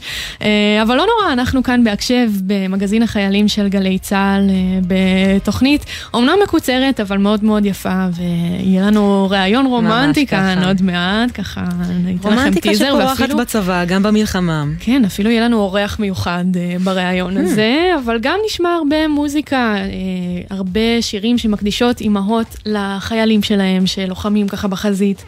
אז הרבה אז מה? אז מה? אז מה? אז מה השיר הראשון שלנו? אז מה השיר הראשון שלנו? השיר הראשון שלנו הוא שיר ש... הוא באמת הקדשה. הקדישו אותו החברים של סמל ראשון במילואים, דניאל. לוחם בגדוד 8239, זה כל כך הרבה מספרים, אה, הדיסקלקוליה שלי משתגעת פה. הם אה, גדוד של יוצאי גבעתי. אבל את יודעת מה? בואי נשמע אותו, אחר כך אה, ככה נגיד למה הוא קשור. סבבה? יאללה. ערב טוב, אני סרן עין. אני רוצה להקדיש לאימא שלי, האישה היפה בעולם, את השיר "את יפה". את לא צריכה להתאפר, שימי פס על הפסים. את לא צריכה להתגנדר, פשוט חייכי בלי היסוסים. תהיי טבעית ונינוחה, שדרי אליי את השמחה, כי זה כל מה שאני מחפש בך. חבל לשרוף את כל הכיס. על מותגים מפוצצים כי את הכי יפה בג'ינס. צמודים לגוף משופשפים תהיי כנה נסי לזרום. שלחי אליי פשטות וחום כי זה כל מה שאני מחפש בך. את יפה כל כך יפה יותר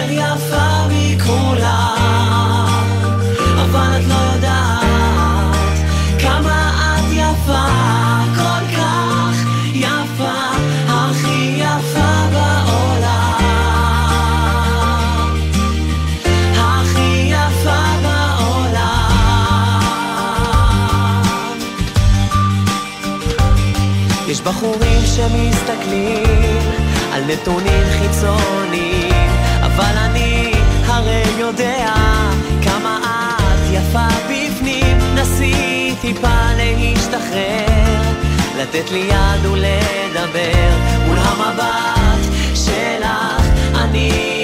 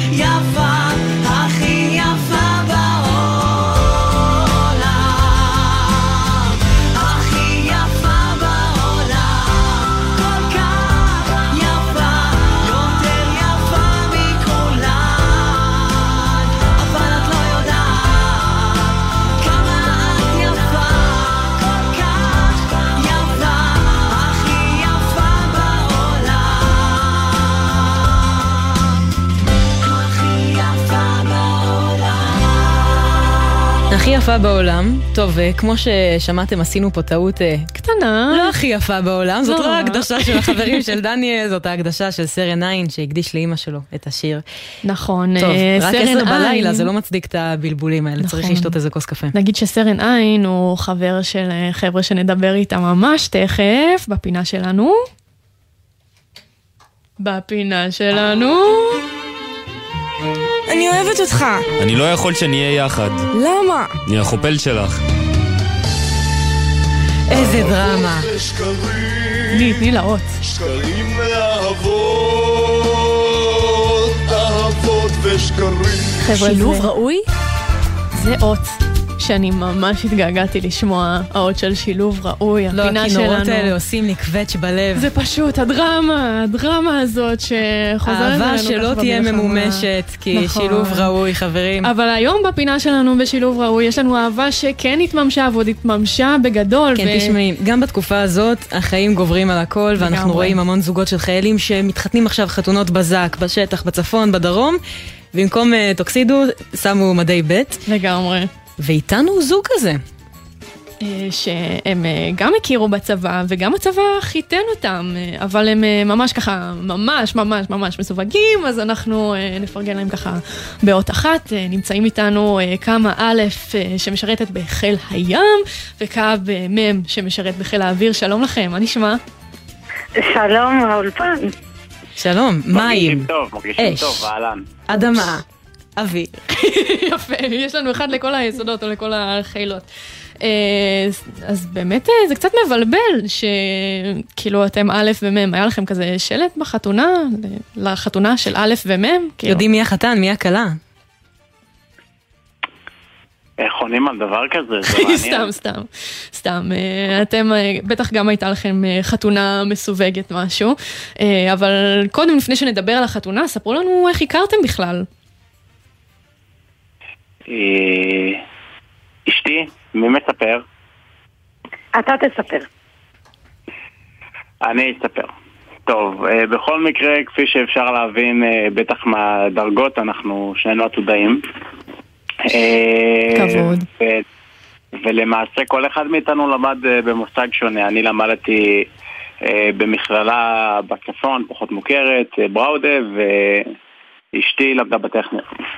אז איך, אה, איך בכל זאת נוצר החיבור ביניכם? זהו, אז אה, זה היה מאוד, אה, התקופה שכל הקבוצות confession, זה היה להם מה שנקרא הייפ מאוד חזק, והיה קבוצה גם של עתודה confession.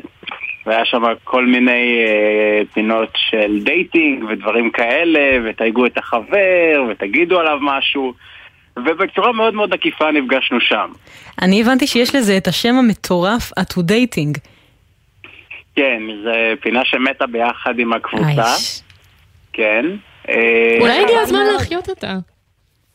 אה, מה שנקרא, אם יש עתודאים עם כישורים חברתיים חזקים ברשת. רגע, אז מה, אז מי, מי פנה למי? א' למ', מ' לאלף. אה, מ' לאלף. אה, למעשה פניתי אני והתחלנו לדבר. אה, עד היום אני מתלבט האם הקדמתי אותה, או שזה היה, hmm, לאן הדבר הזה יידרדר? טוב, זה יידרדר עד לכדי חתונה. זה ממש... חתונה בקריה, זה יידרדר. או-אה, אנחנו תכף נגיע ככה לחתונה לקריה, אבל ספרו לנו קצת כאילו על הקשר תוך כדי העתודה. אה, הייתם בכלל לומדים למבחנים ביחד, או דברים כאלה? אה, את האמת אה, שזה די אה, סוריאליסטי באיזשהו מקום, כי אנחנו הכרנו אה, שלוש חודשים, היה לנו דייט ראשון מדהים, הקליק היה מיידי, המשכנו, ושלוש חודשים לתוך הקשר שלנו פרצה הקורונה. וואו. ככה בום. אז אתם מנוסים במשברים. זהו, זה... זה זוגיות שעוברת-. כן. שעובר את הכל. אה, ובאמת גם עכשיו, בתוך כל המלחמה והכל, באמצע שום מקום אתם אה, מחליטים פתאום באחת בלילה להתחתן. ספרו לנו על הרגע הזה של הצעת נישואים הסוריאליסטית הזאת. זהו, אז אה, הצעת, אנחנו היינו מאורסים לפני המלחמה. מ- הציע הציע לי נישואים בצורה מאוד מיוחדת שלא ציפיתי לה. הזמין את אה, כל המשפחה, חברים, אה, אלינו לבית. ועם שלט של מרימי ושטיח אדום אה, קרה ברך. והייתי מאוד מופתעת כי שנינו עכשיו עושים תוך כדי הצבא גם תואר שני ותזה ואין לנו כל כך זמן להתחתן ובכל זאת בעלי המקסים בחר שכן להציע וכמובן אמרתי כן. תגיד, מה אה, גרם לך אה, דווקא עכשיו? מלחמה. תראי, קודם כל, אני הצעתי לה לפני הלחימה. אה, אז צריך פה להעמיד דברים על דיוקם. זה לא סתם, לא זה רק- אקדמאים שאת מדברת איתם. נכון, הכל הכל כן. מאוד מאוד רגע. אני, אני רוצה דקה להעביר דגש, כי הוא חשוב. אני לא רק שהצעתי לה לפני, אני כבר ידעתי מאזור הדייט השני שאני רוצה להתחתן איתה. לפרוטוקול גם אמרתי לה את זה בפנים. יפה. בדייט השני? בדייט השני. די, וזה ואני לא זה לא הפחיד נלחצתי אותך? ולא ברחתי. רציתי לראות, רציתי לראות לאן אנחנו עוד נגיע. זה אחד יותר אמיץ. הוא עם הצהרת כוונות. שניהם אמיצים, אמיץ. זה... הוא אמיץ שהוא אמר לה, היא אמיצה שהיא ככה לא נבהלה. זה יפה, אתם זוג לא אמיץ. מכירה, היה שווה את זה. לא פלא שאתם מתחתנים במלחמה. אז איך המשפחה שלכם באמת מגיבה לזה שאתם מתחתנים דווקא עכשיו? הם אה, מאושרים, ובהתחלה הם חשבו שאנחנו צוחקים, ושכל זה לא נכון, אה, אבל אה, כן, הם אה, מאוד שמחים, ואין להם מילים כל כך. אני חושבת שהם עדיין לא יקלו עד הסוף שזה באמת באמת קרה, ועוד באופן שבו זה קרה. זהו, בקריה. במקום צריך, בוא אולם אירועים, נדגיש. במקום אולם אירועים, אולם אירועי הקריה. תשמעו, זה חוסך, אה, חוסך הוצאות, אין מה להגיד. אבל זה וואלה, גם... חוסך הוצאות, אבל גם אה, מאוד מרגש. זהו, זה משהו אה, שהאורחים לא ישכחו בחיים, שהם היו בחתונה בקריה. במיוחד האזרחים לא ישכחו את זה לעולם, האלה שלא יצא להם אף פעם לחוות בסיס, ועוד בסיס מטכ"ל. לגמרי. כל המשפחה והחברים ככה הצליחו לפנות את הזמן בתוך כל הטירוף שקורה ולהגיע. אה, זו שאלה מעניינת כי אה, יש לי הרבה חברים שהם פה והם שם והם מתנדבים אה, ויש כמובן את ה... בואי נגיד את החברים מהיחידות שזה מה שנקרא חלקם פשוט יורדים כמה קומות אלינו ויש קרבים בטח. זהו. אז לגבי זה באמת יש לנו שני חברים קרביים שמאוד רצו להגיע, אחד מהם פשוט נתקע ברצועה ולא הצליח, והשני, אה, תבינו את ההזיה, הוא כולו בא עם המדי ב', עם הנשק, עם הכל מאיו"ש, מגיע מהשטח, וחזר לאיו"ש. וואו. ואסור לשתות על מדים, יש לציין. שווה. אה, רק בינינו ובין כל עם ישראל. אני, באמת, אני, אני חייבת לשאול, את אה, נכנסת עם השמלת כלה בש"ג לרדת למאבטחי מתקנים חוגר? כן, ומאבטחי המתקנים גם, אה, מסתבר שהם ידעו, אה, הם סיפרו להם שהולכת להיות חתונה, והם אה, הם לא עזבו את עמדות השמירה, אבל כולם צעקו לנו מהעמדות מזל טוב, והיו באטרף, התחילו לרקוד לנו, ושהם לא. מאמינים, כן, שהם לא מאמינים, שהם היו בטוחים שזאת בדיחה, והצלחנו לרגש גם את מאבטחי המתקנים וגם את אה, עוברי האורך החיילים שבעצם סיימו יום עבודה. והיו בדרך אה, לתחבורה הציבורית, וראו אותנו, ובהתחלה כמה שאלו אותנו, תגידו, זה, זה על אמת או שזה פורים? וואו. וכן, זה, זה על אמת, ואנשים התרגשו, וגם אה, את האמת שבזמן הצילומים קצת לפני החופה עצמה, אז הייתה אזעקה. אשכרה. וכן. רגע, ו- ואת עם שמלת כן. כלה רצה לממ"ד כאילו? עם השמלה, עם הכל, כן. עם, הצלם. מה, א- איך התגובות בממ"ד? פתאום נכנסת כלה. הסתכלו עלינו בהתחלה מוזר, ואז כמה נשים אה, מבוגרות אה, שאלו אם זה אמיתי, והתחילו לבכות, שאלו אם אפשר לחבק אותנו, ושמאוד שמחים שיש משהו משמח בכל התקופה המאוד אה, הזויה, שמלאה בהרבה חדשות רעות, אבל אה, היינו שמחים גם לתת קצת חדשות טובות, במיוחד לאנשים שגם לא מכירים אותנו באמצע אזעקה. אה, בתל אביב. זה קטע, זה ממש אה, רגע כזה של עם ישראל חי. אה, אבל גם התקופה הזאת אה, וכל החתונות הצבאיות שאנחנו שומעות עליהן, אז זאת הזדמנות לשכנע כל מיני אומנים גדולים להופיע בחתונה שלכם. לא יודעת, עדן חסון, מירי מסיקה כאלה, אבל אתם דווקא החלטתם לבקש זמר מאוד ספציפי. שלום לחזן הראשי של צה"ל, שי אברמסון. ערב טוב. שלום, שלום, ערב טוב. בקול של חזן, הוא אומר, ערב טוב. האמת היא שחשבתי להתחיל ברמז, קוזאי, כן, האם אתם מזהים את הקול הבא? זה של הפתיחה שנתבקשתי לעשות. רגע, אז בואו ספרו לנו באמת, שי אברמסון הופיע, בחתונה שלכם, ליווה אתכם לחופה, וזה השיר שהוא שר, אתם ביקשתם ממנו שיר ספציפי. אשתי, אני או את, מי מרחיב? אה, אני מעריצה צרופה, אז אה, אני לא אובייקטיבית כשאני מדברת על השי, אבל כן, אנחנו אה, בעצם ביקשנו מבסיס הקריה כששאלו אותנו את מי אנחנו רוצים להביא לחתונה, במידה ואנחנו רוצים, אז אפילו בלי, בלי לחשוב, ישר אמרתי, יש מצב לשי אברמסון, כי באמת אני, אני מרגישה שכששי שר הוא פשוט עוטף אותי. וכן, לצערנו אנחנו שומעים את שי לרוב שר אה, שירים אה, עצובים, אבל אה, גם שירים שמחים שי שר לא פחות טוב. ודיברנו עם שי, ושי אמר לנו, תבחרו מה אתם רוצים שאני אשיר, אני אלמד. ובעלי הציע את אלוויס פרסלי, Falling in Love with you, ושי עף וזרם ובאמת ביצע בצורה מרגשת שגרמה לחלקנו לדמוע. וזה היה מדהים שהחזן הראשי של צה"ל שר בחתונה שלי בקריה באנגלית. וואו, והוא גם אה, בחבר'ה שלכם, זאת אומרת, שי, אתה גם היית עתודאי בעברך. אתה שמעת על עתודייטינג? שמעת על עתודייטינג? אני שמעתי, שמעתי את השיחה ולפני, וכל כך אה, חייכתי פה לעצמי, אתם לא מבינים כמה, כי מדובר בזוג חנונים, אני יכול להגיד כי אני בעצמי חנון.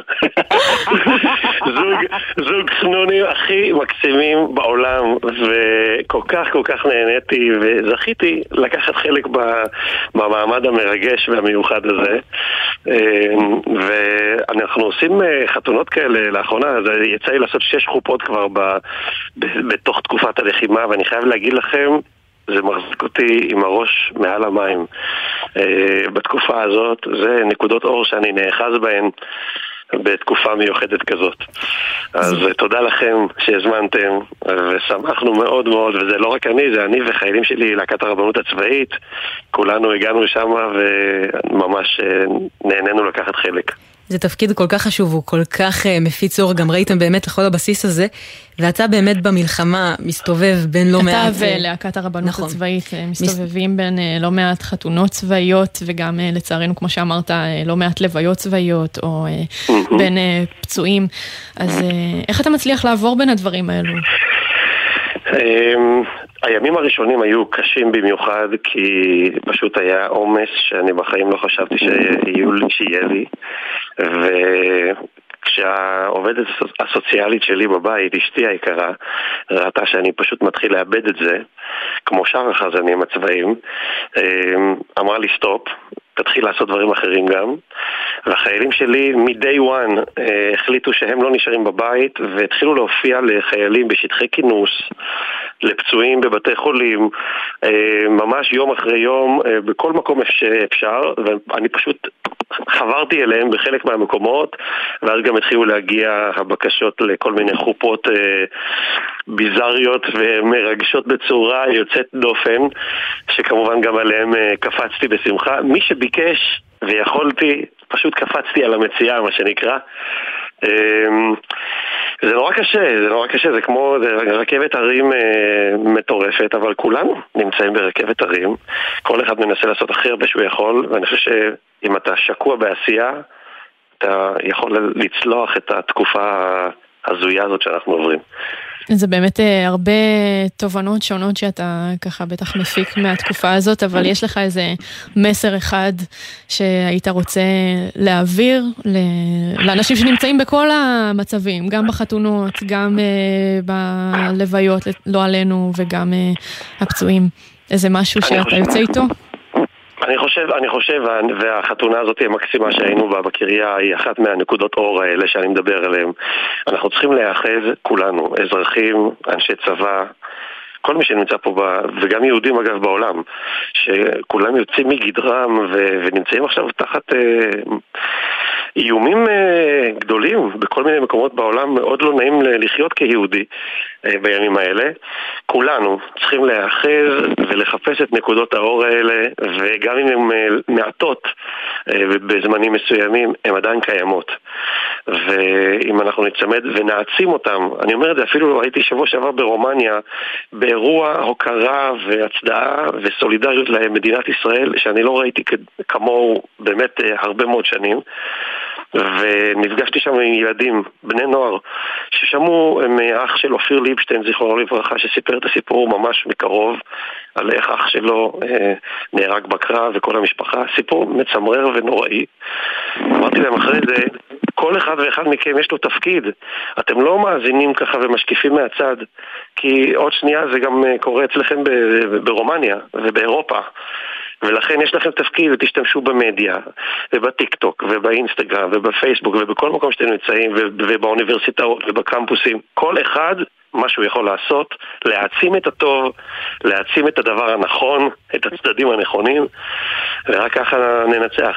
לגמרי, ואתה משתמש בקול שלך גם למסרים האלו וגם לחזנות. איזה תפקידים שליחות, כן. לגמרי. אז א' ומ', אנחנו נגיד לכם המון המון המון מזל טוב, כל שמחה וכל כלה, ובאמת איזו נקודת אור גם בזמנים האלה. ואנחנו ניפרד עם שיר החופה שלכם, שהחזן הצבאי הראשי שי אברמסון ביצע בחתונה שלכם. איזה כיף. אלוויס- פרסלי. איזה התרגשות. שיהיו לכם חיים מאושרים ביחד. בשורות טובות. אמן, אמן. יש עתיד לעתודאים. לגמרי. מזל טוב. רגע, רגע, אם אפשר...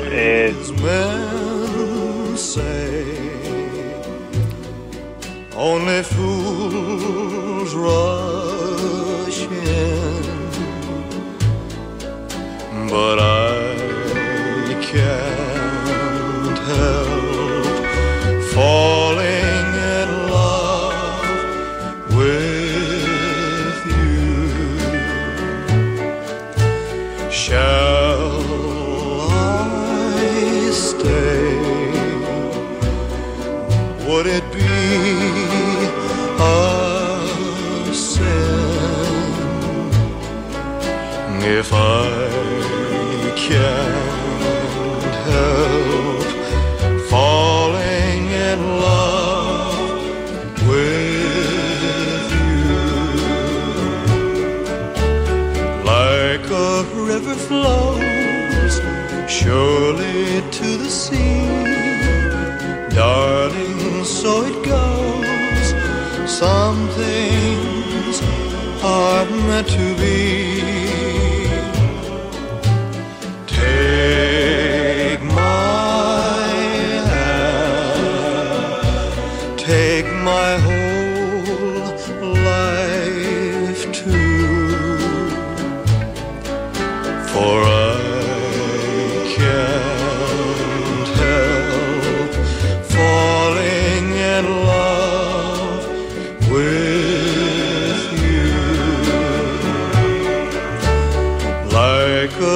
River flows surely to the sea, darling, so it goes.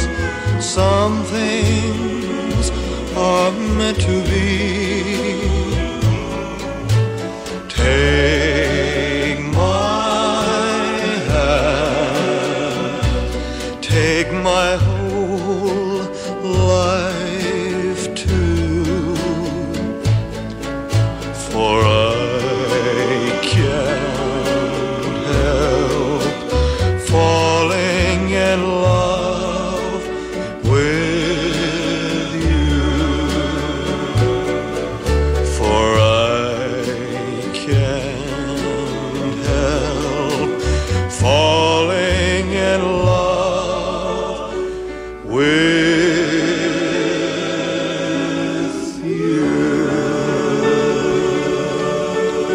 מזל טוב לאלף ומם. ממש מזל טוב, וואו, איזו רומנטיקה כאן, עמית. ממש. טוב, אנחנו נישאר אה, באווירת החתונה הזאת. אה, חתונה צבאית אבל בקריה. אז- לגמרי. אבל עם החברים שבתקווה הספיקו להיות בחתונה הזאת בקריה. אין חתונה בלי חברים. חברים של א' ומ', אז אה, הנה סרן א', סליחה, סמלת א'. ערב טוב, אני סמלת א' מחיל הים, ויותר מאשמח להקדיש את השיר She's Always a Woman של בילי ג'ול לאימא שלי, האישה שמייפה את משמעות היופי, אישה שהיא מקור מתמיד להשראה ואהבה. תודה. She can kill with a smile, she can wound with her eyes, and she can ruin your faith with her casual lies. And she only reveals what she wants you to see. She hides like a child, but she's always a woman to me. She can lead you to love, she can take you or leave you. She can ask for the truth, but she'll never believe. And she'll take what you give her as long as it's free. Yeah, she steals like a thief, but she's always a woman to me. Oh, she takes care herself. She can wait if she wants. She's ahead of her time. Oh, and she never gives out. And she never gives in. She just changes her mind. She'll promise you more than the Garden of Eden. Then she'll carelessly cut you and laugh while you're bleeding. But she'll bring out the best and the worst you can be. Blame it all on yourself, cause she's always a woman to me.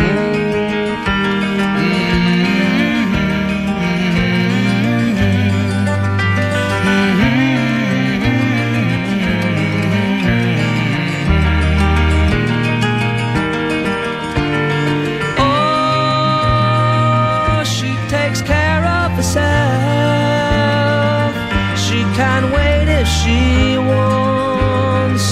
She's ahead of her time. Oh, and she never gives out, and she never gives in. She just changes her mind. She is frequently kind and she's suddenly cruel. As she pleases, she's nobody's fool. And she can't be convicted, she's earned her degree. And the most she will do is throw shadows at you, but she's always a woman to me.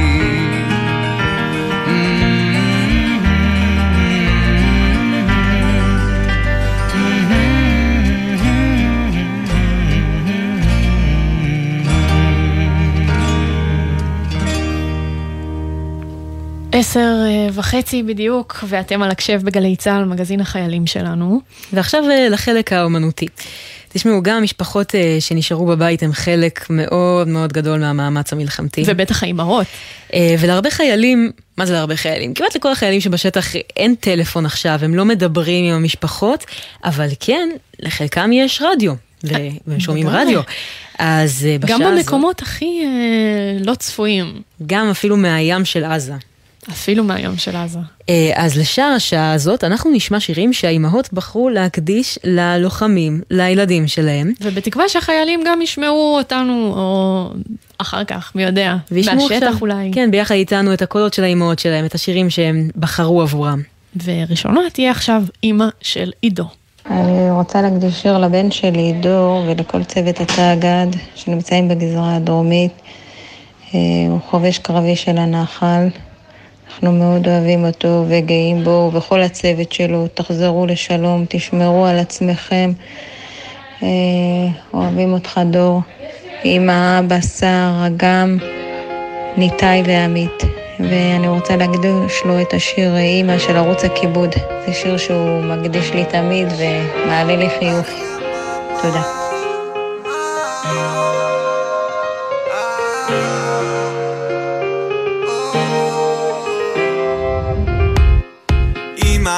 כאח, אח יא אמא איזו אישה הצגה, אחלה אמא יצאתי ממך כמו כריש, לידת ג'קוזי נכד לסבא רגיש, וסבתא עוזי.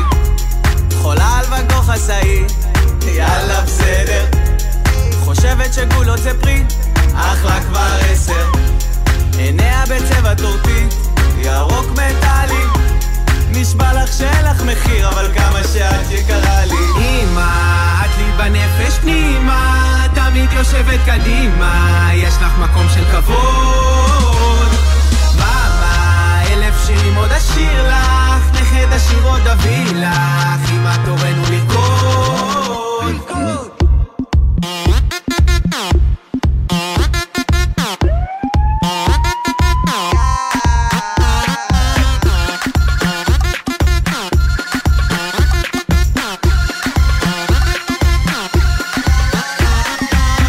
לנצח אלך אחרייך, שכרתי דירה מתחתייך. כל צהריים ישן חרבות במזגן, חולם רק עלייך. זוכרת שבאת לזיקים, איך נפלת למ"כית?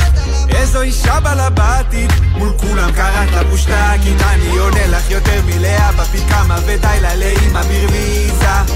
כשהחזירו אותי מפולין השתוללת וקיבלת את הקריזה וכשלא התקבלתי לגרג את נכנסת באחיי המשמרת לכל קומנט שני מגיבה, אמא עליי את שומרת. אביא לך ענבים מהירח.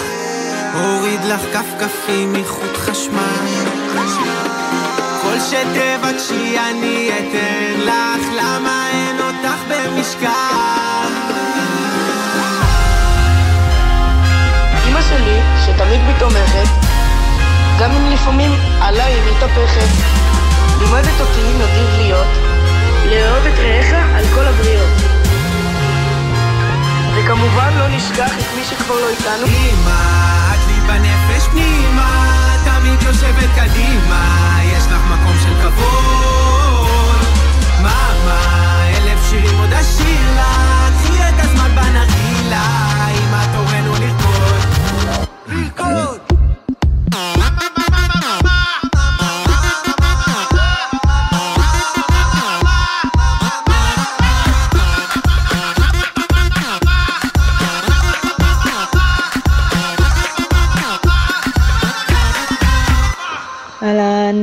מדברת מורן, אימא של יונתן, חייל אה, קרבי בחטיבת הנחל. הוא נמצא כרגע באזור הדרום. לא ראינו אותו מיום כיפור, לא דיברנו איתו כבר שלושה שבועות מה... מאז שהם ירדו דרומה. אה, כל המשפחה מאוד מאוד מאוד מתגעגעת, אנחנו מאוד מאוד גאים בו, אנחנו סומכים עליו שהוא יודע לעשות את העבודה ושומעים רק דברים טובים על הגדוד שלהם.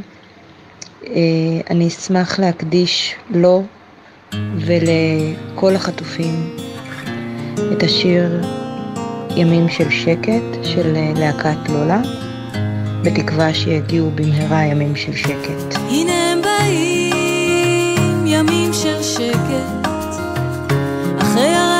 הרעש הגדול והנורא, אפשר לנוח קצת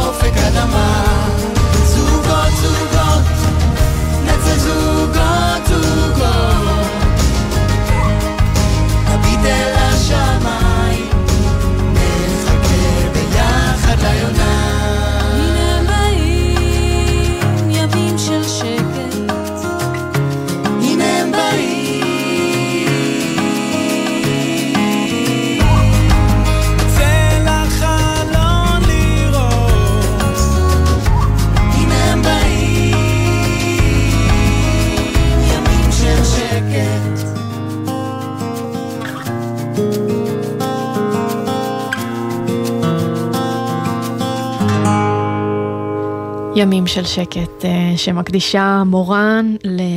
לבן שלה, הנחלאוי, יונתן. מיום כיפור היא לא ראתה אותי. מיום כיפור זה מטורף. זה באמת מטורף. והפעם האחרונה שהיא שמעה אותו בטלפון הייתה לפני שלושה שבועות. איזה חוסר ודאות. וואי, זה... הלוואי, הלוואי שיונתן שומע אותנו עכשיו ופתאום שומע את הקול של. אימא שלו. אמ, אז השיר הבא, הוא מוקדש לעוד נחלאוי, אנחנו ככה נצבענו בירוק. קרנבל בנחל, כמו שאומרים. והשיר הזה מוקדש אה, לעקיבא, שהיה אמור להתחתן לפני שבוע עם מוריה. היום אנחנו כבר באווירה של, אה, של ממש, חתונות. אווירה רומנטית פה, ממש. אני כבר אמרתי, עמית, שאווירה רומנטית. ממש, האהבה פורחת, אז אה, עקיבא ומוריה, הלוואי שבאמת תהיה לכם את החתונה הכי הכי יפה בעולם כשהכול ייגמר. אמן. ועקיבא, אימא שלך מקדישה לך שיר אה, של עקיבא אחר, של עקיבא תורג'מן, אה, ש... שיר שאתה בטח מאוד אוהב. היי, זאת ריסה, אימא של עקיבא שמשרת בנחל. עכשיו הוא בחזית הדרומית, והוא היה אמור להתחתן לפני שבוע, והוא לא בבית מהשביעי לעשירי, אבל אנחנו כולנו מחכים לו בבית ומתגעגעים אליו ומחכים לרקוד בחתונה שלו ושל מוריה. אנחנו רוצים להקדיש לו את השיר שלום בבית של עקיבא תורג'מן, ואנחנו מוסרים תודה רבה לכל החיילים הגיבורים שלנו, מתגעגעים אליכם, ושתחזרו לשלום. כל הרגעים הכי יפים עכשיו אל מול עיניי צפים חופים לבנים כל הדרך לילה לילה מדורות ישבנו חופשיים מדאגות מלאי חלומות כמו בסרט ולא היה צריך סיבה לאהוב פשוט עד השמיים. ידענו יחד זה חזק יותר כמו בימים של הצבא הרמנו ראש מעל המים. נשבענו על הכל עוד נתגבר עוד יבואו ימים טובים עלינו ונפתח את הלב נחבר בינינו. כל מה שנשבר עוד נתקן נביא שלום בבית יבואו ימים טובים עלינו ונפתח את הלב נחבר בינינו. כל מה שנשבר עוד נתקן. נביא שלום בבית. רוצה להיזכר בכל הטוב שעוד בינינו יחבר ולשחרר את הרוח. נסגור את החדשות ניקח עוד נשימה נשב ונדבר נשבור את הגדר, לב פתוח ולא יהיה צריך סיבה לאהוב פשוט עד השמיים נדע שיחד זה חזק יותר כמו בימים של הצבא נרים את הראש מעל המים. ובעזרת השם עוד נתגבר עוד יבואו ימים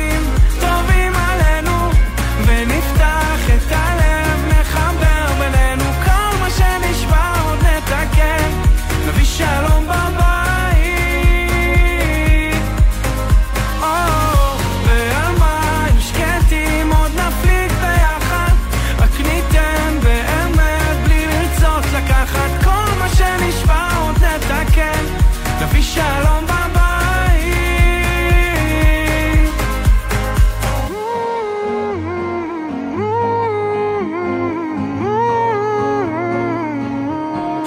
פוליטיקות קטנות, בלי שמשתנות, רק נוריד את ההגנות שמפרידות בינינו. כי מעבר לחומה, נפש יהודי יומה, ואין עוד מלחמה, רק שיבוא שלום עלינו. עוד יבואו ימים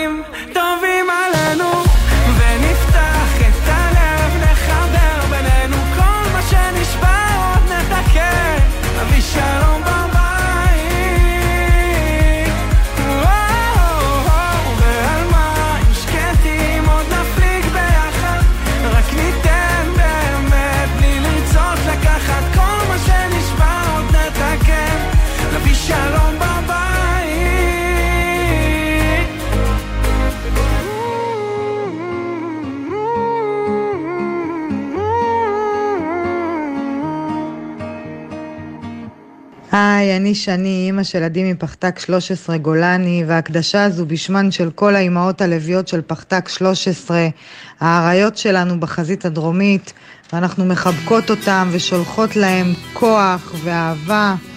וקבלו מאיתנו את השיר מלך העולם, כי אתם בשבילנו אלופי העולם. מחבקות אתכם ומחזקות אתכם, תותחים שלנו, ניפגש בקרוב.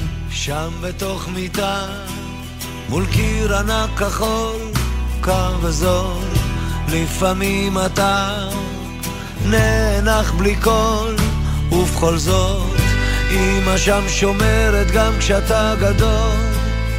מחליפה לך בגדים, אומרת שאתה מלך הגברים, בשבילה אתה יכול להיות מה שבא לך לראש.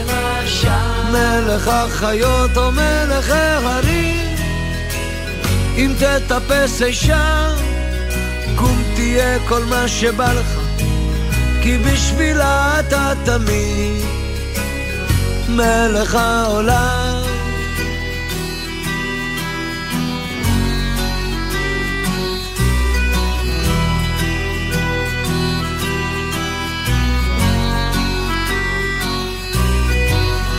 שם אתה תמיד, כל מה שתרצה, רק תבחר, כך אומרת היא, ואתה שואל, מה עוד אפשר?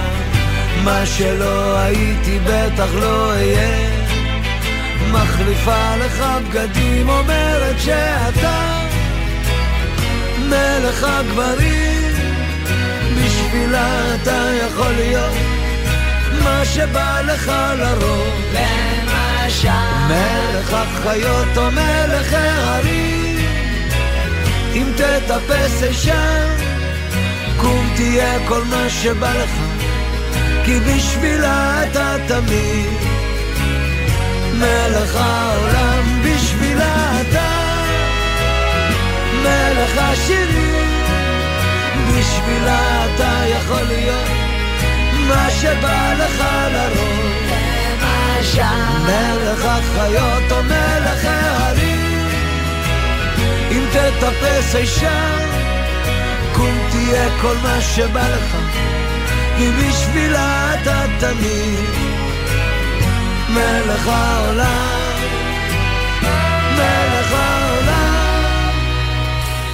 ההקדשה של שנים. אמא של עדי מפחדק 13 גולני. ראשונים תמיד, ושמי, החבר'ה האלה הם גם אה, בכלל ראשונים. זה, פחדק זה פלוגת חשיפה תקיפה, אז הם אה, החבר'ה הטכנולוגיים של גולני. והיא גם אה, מקדישה את זה בשם כל האימהות שלהם, כל הלוויות. יש להם איזו קבוצה. כזו. כן. אז אנחנו, אה, קודם כל, אה, חברים, הילדים שלהם בגולני, אם אתם שומעים את זה, אתם אה, באמת באמת חבורה של אריות. ומגולני אנחנו חוזרים לנחל. שהם גם אריות. לגמרי. כל אחד הוא אריה. קרנבל בנחל קרנבל. לגמרי. וההקדשה הבאה היא מסימון, אימא של רנצ'ו. היי, אני סימון, אימא של רנצ'ו שמשרת בנחל כרגע בחזית הדרומית, מחבקת מרחוק, אוהבת, נשיקות מלא, נתראה בקרוב. מקדישה את השיר, גם זה יעבור. תודה. זו תקופה לשבור לך את הלב, אה? והעולם כאילו כלום מסתובב, אה? מה אני אגיד לך? בוא נראה. לא, אין לי קלישאות לזרוק בכל מקרה. אם זה כואב, אז זה כואב. אני פה, אם תרצה ככה לשתות, לשפוך את הלב. קשה לראות אותך דועך, וגם... שמע, אולי מוקדם להתלכלך, הרי אולי עוד תחזרו, אולי תהיה עוד חתונה. בעצם fuck it. יאללה, שידעו שזה כואב. גם לפרס שברו פעם את הלב. גבר, עם מה הוא מתמודד? רגשות אשם, רחמים, לב בודד. אני מבין שקצת קשה להתעודד, אבל בדקתי את הסטטיסטיקה ושמע, גם זה יעבור. כמו הקינלי, כמו הטכנו, כמו הקרוקס, כמו הפיליה, כמו ליאור מילר, סמנטה פוקס. כמו הדיסקים, כמו הווקמן, תראה בקרוב. יאו, יאו, זמן מרפא את הכל, הוא מרפא את הכל, אם לא הכל את הרוב, וגם זה יעבור.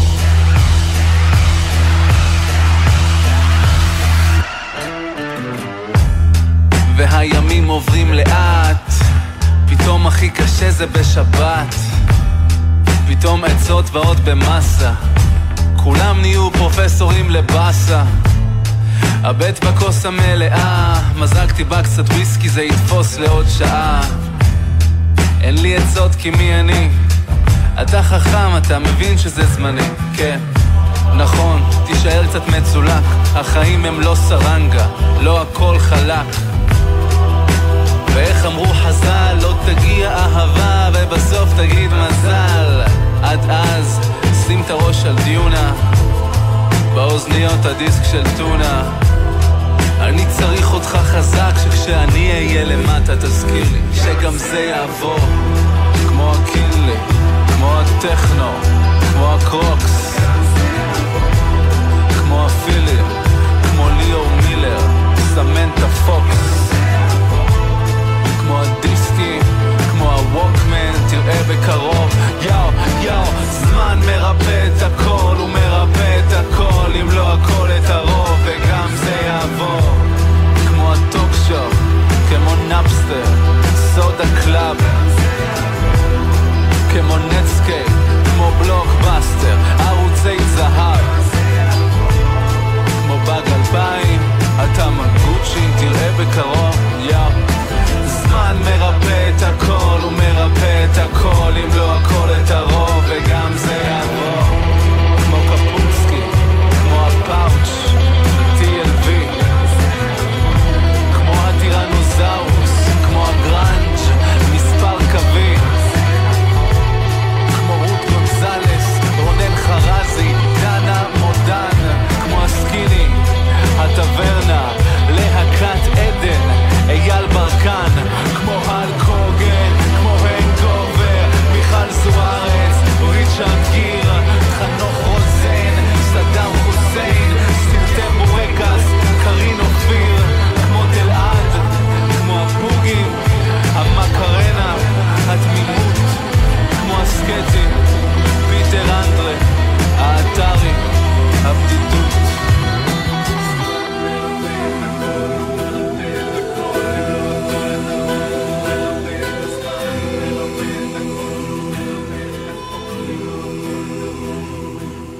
היי, קוראים לי אלין, אימא של אילי אחיה, שמשרת בגדוד 932, מסייעת אה, ונלחם כרגע בחזית הדרומית. אני רוצה למסור לו שאנחנו אוהבים אותו, מתגעגעים אליו ומחכים לשובו, וגאים בו, הכי חשוב, ושישמור על עצמו. ורוצה להקדיש לו את השיר שהוא מאוד מאוד אוהב, עיר נמל של אייל גולן. תודה. מסתובב ברחובות בין שקיעות של בין ארבעים הקולות והריחות מזכירים אותך בינתיים. איש זקן לבד יושב לו. אני שאלתי מה כבד לו. הוא סיפר שהיא הלכה כך ברגע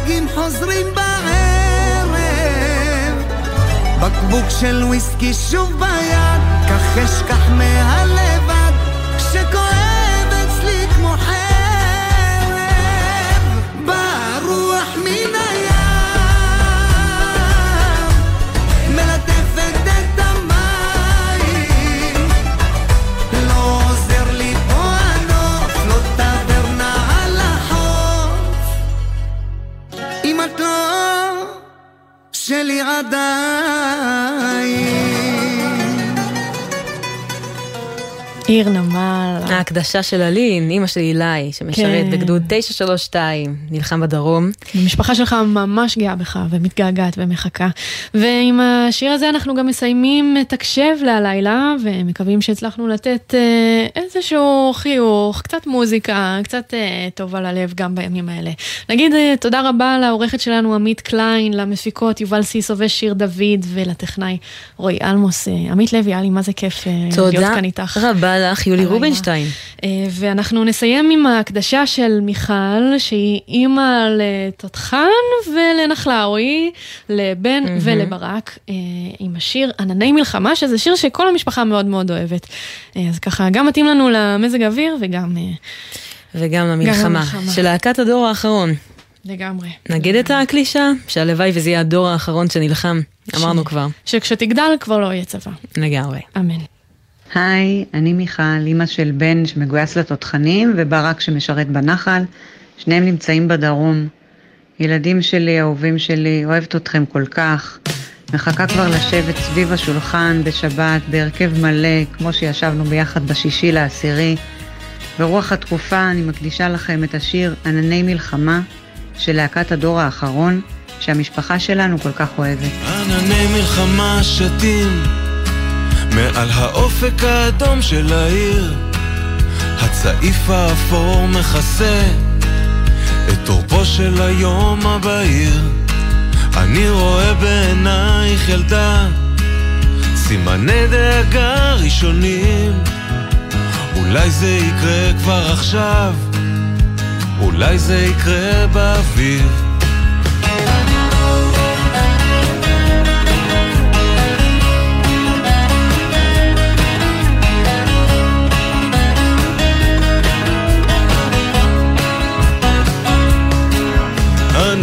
ענני מלחמה עוטפים את גגות הבתים השלווים.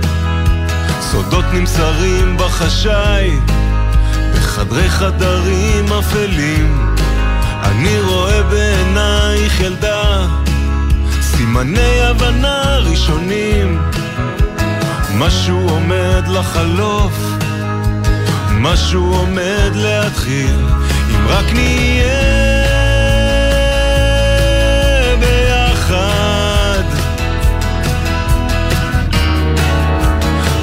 רק נהיה קרובים נוכל לראות היי, אני סג"ם ימית, אני קצינת שליטה ימית בראש הנקרה. מה שהכי מרים לי זה להזמין אוכל עם כל הבנות במוצ"ש וליהנות. עם ישראל, אנחנו נחושים, ביחד ננצח.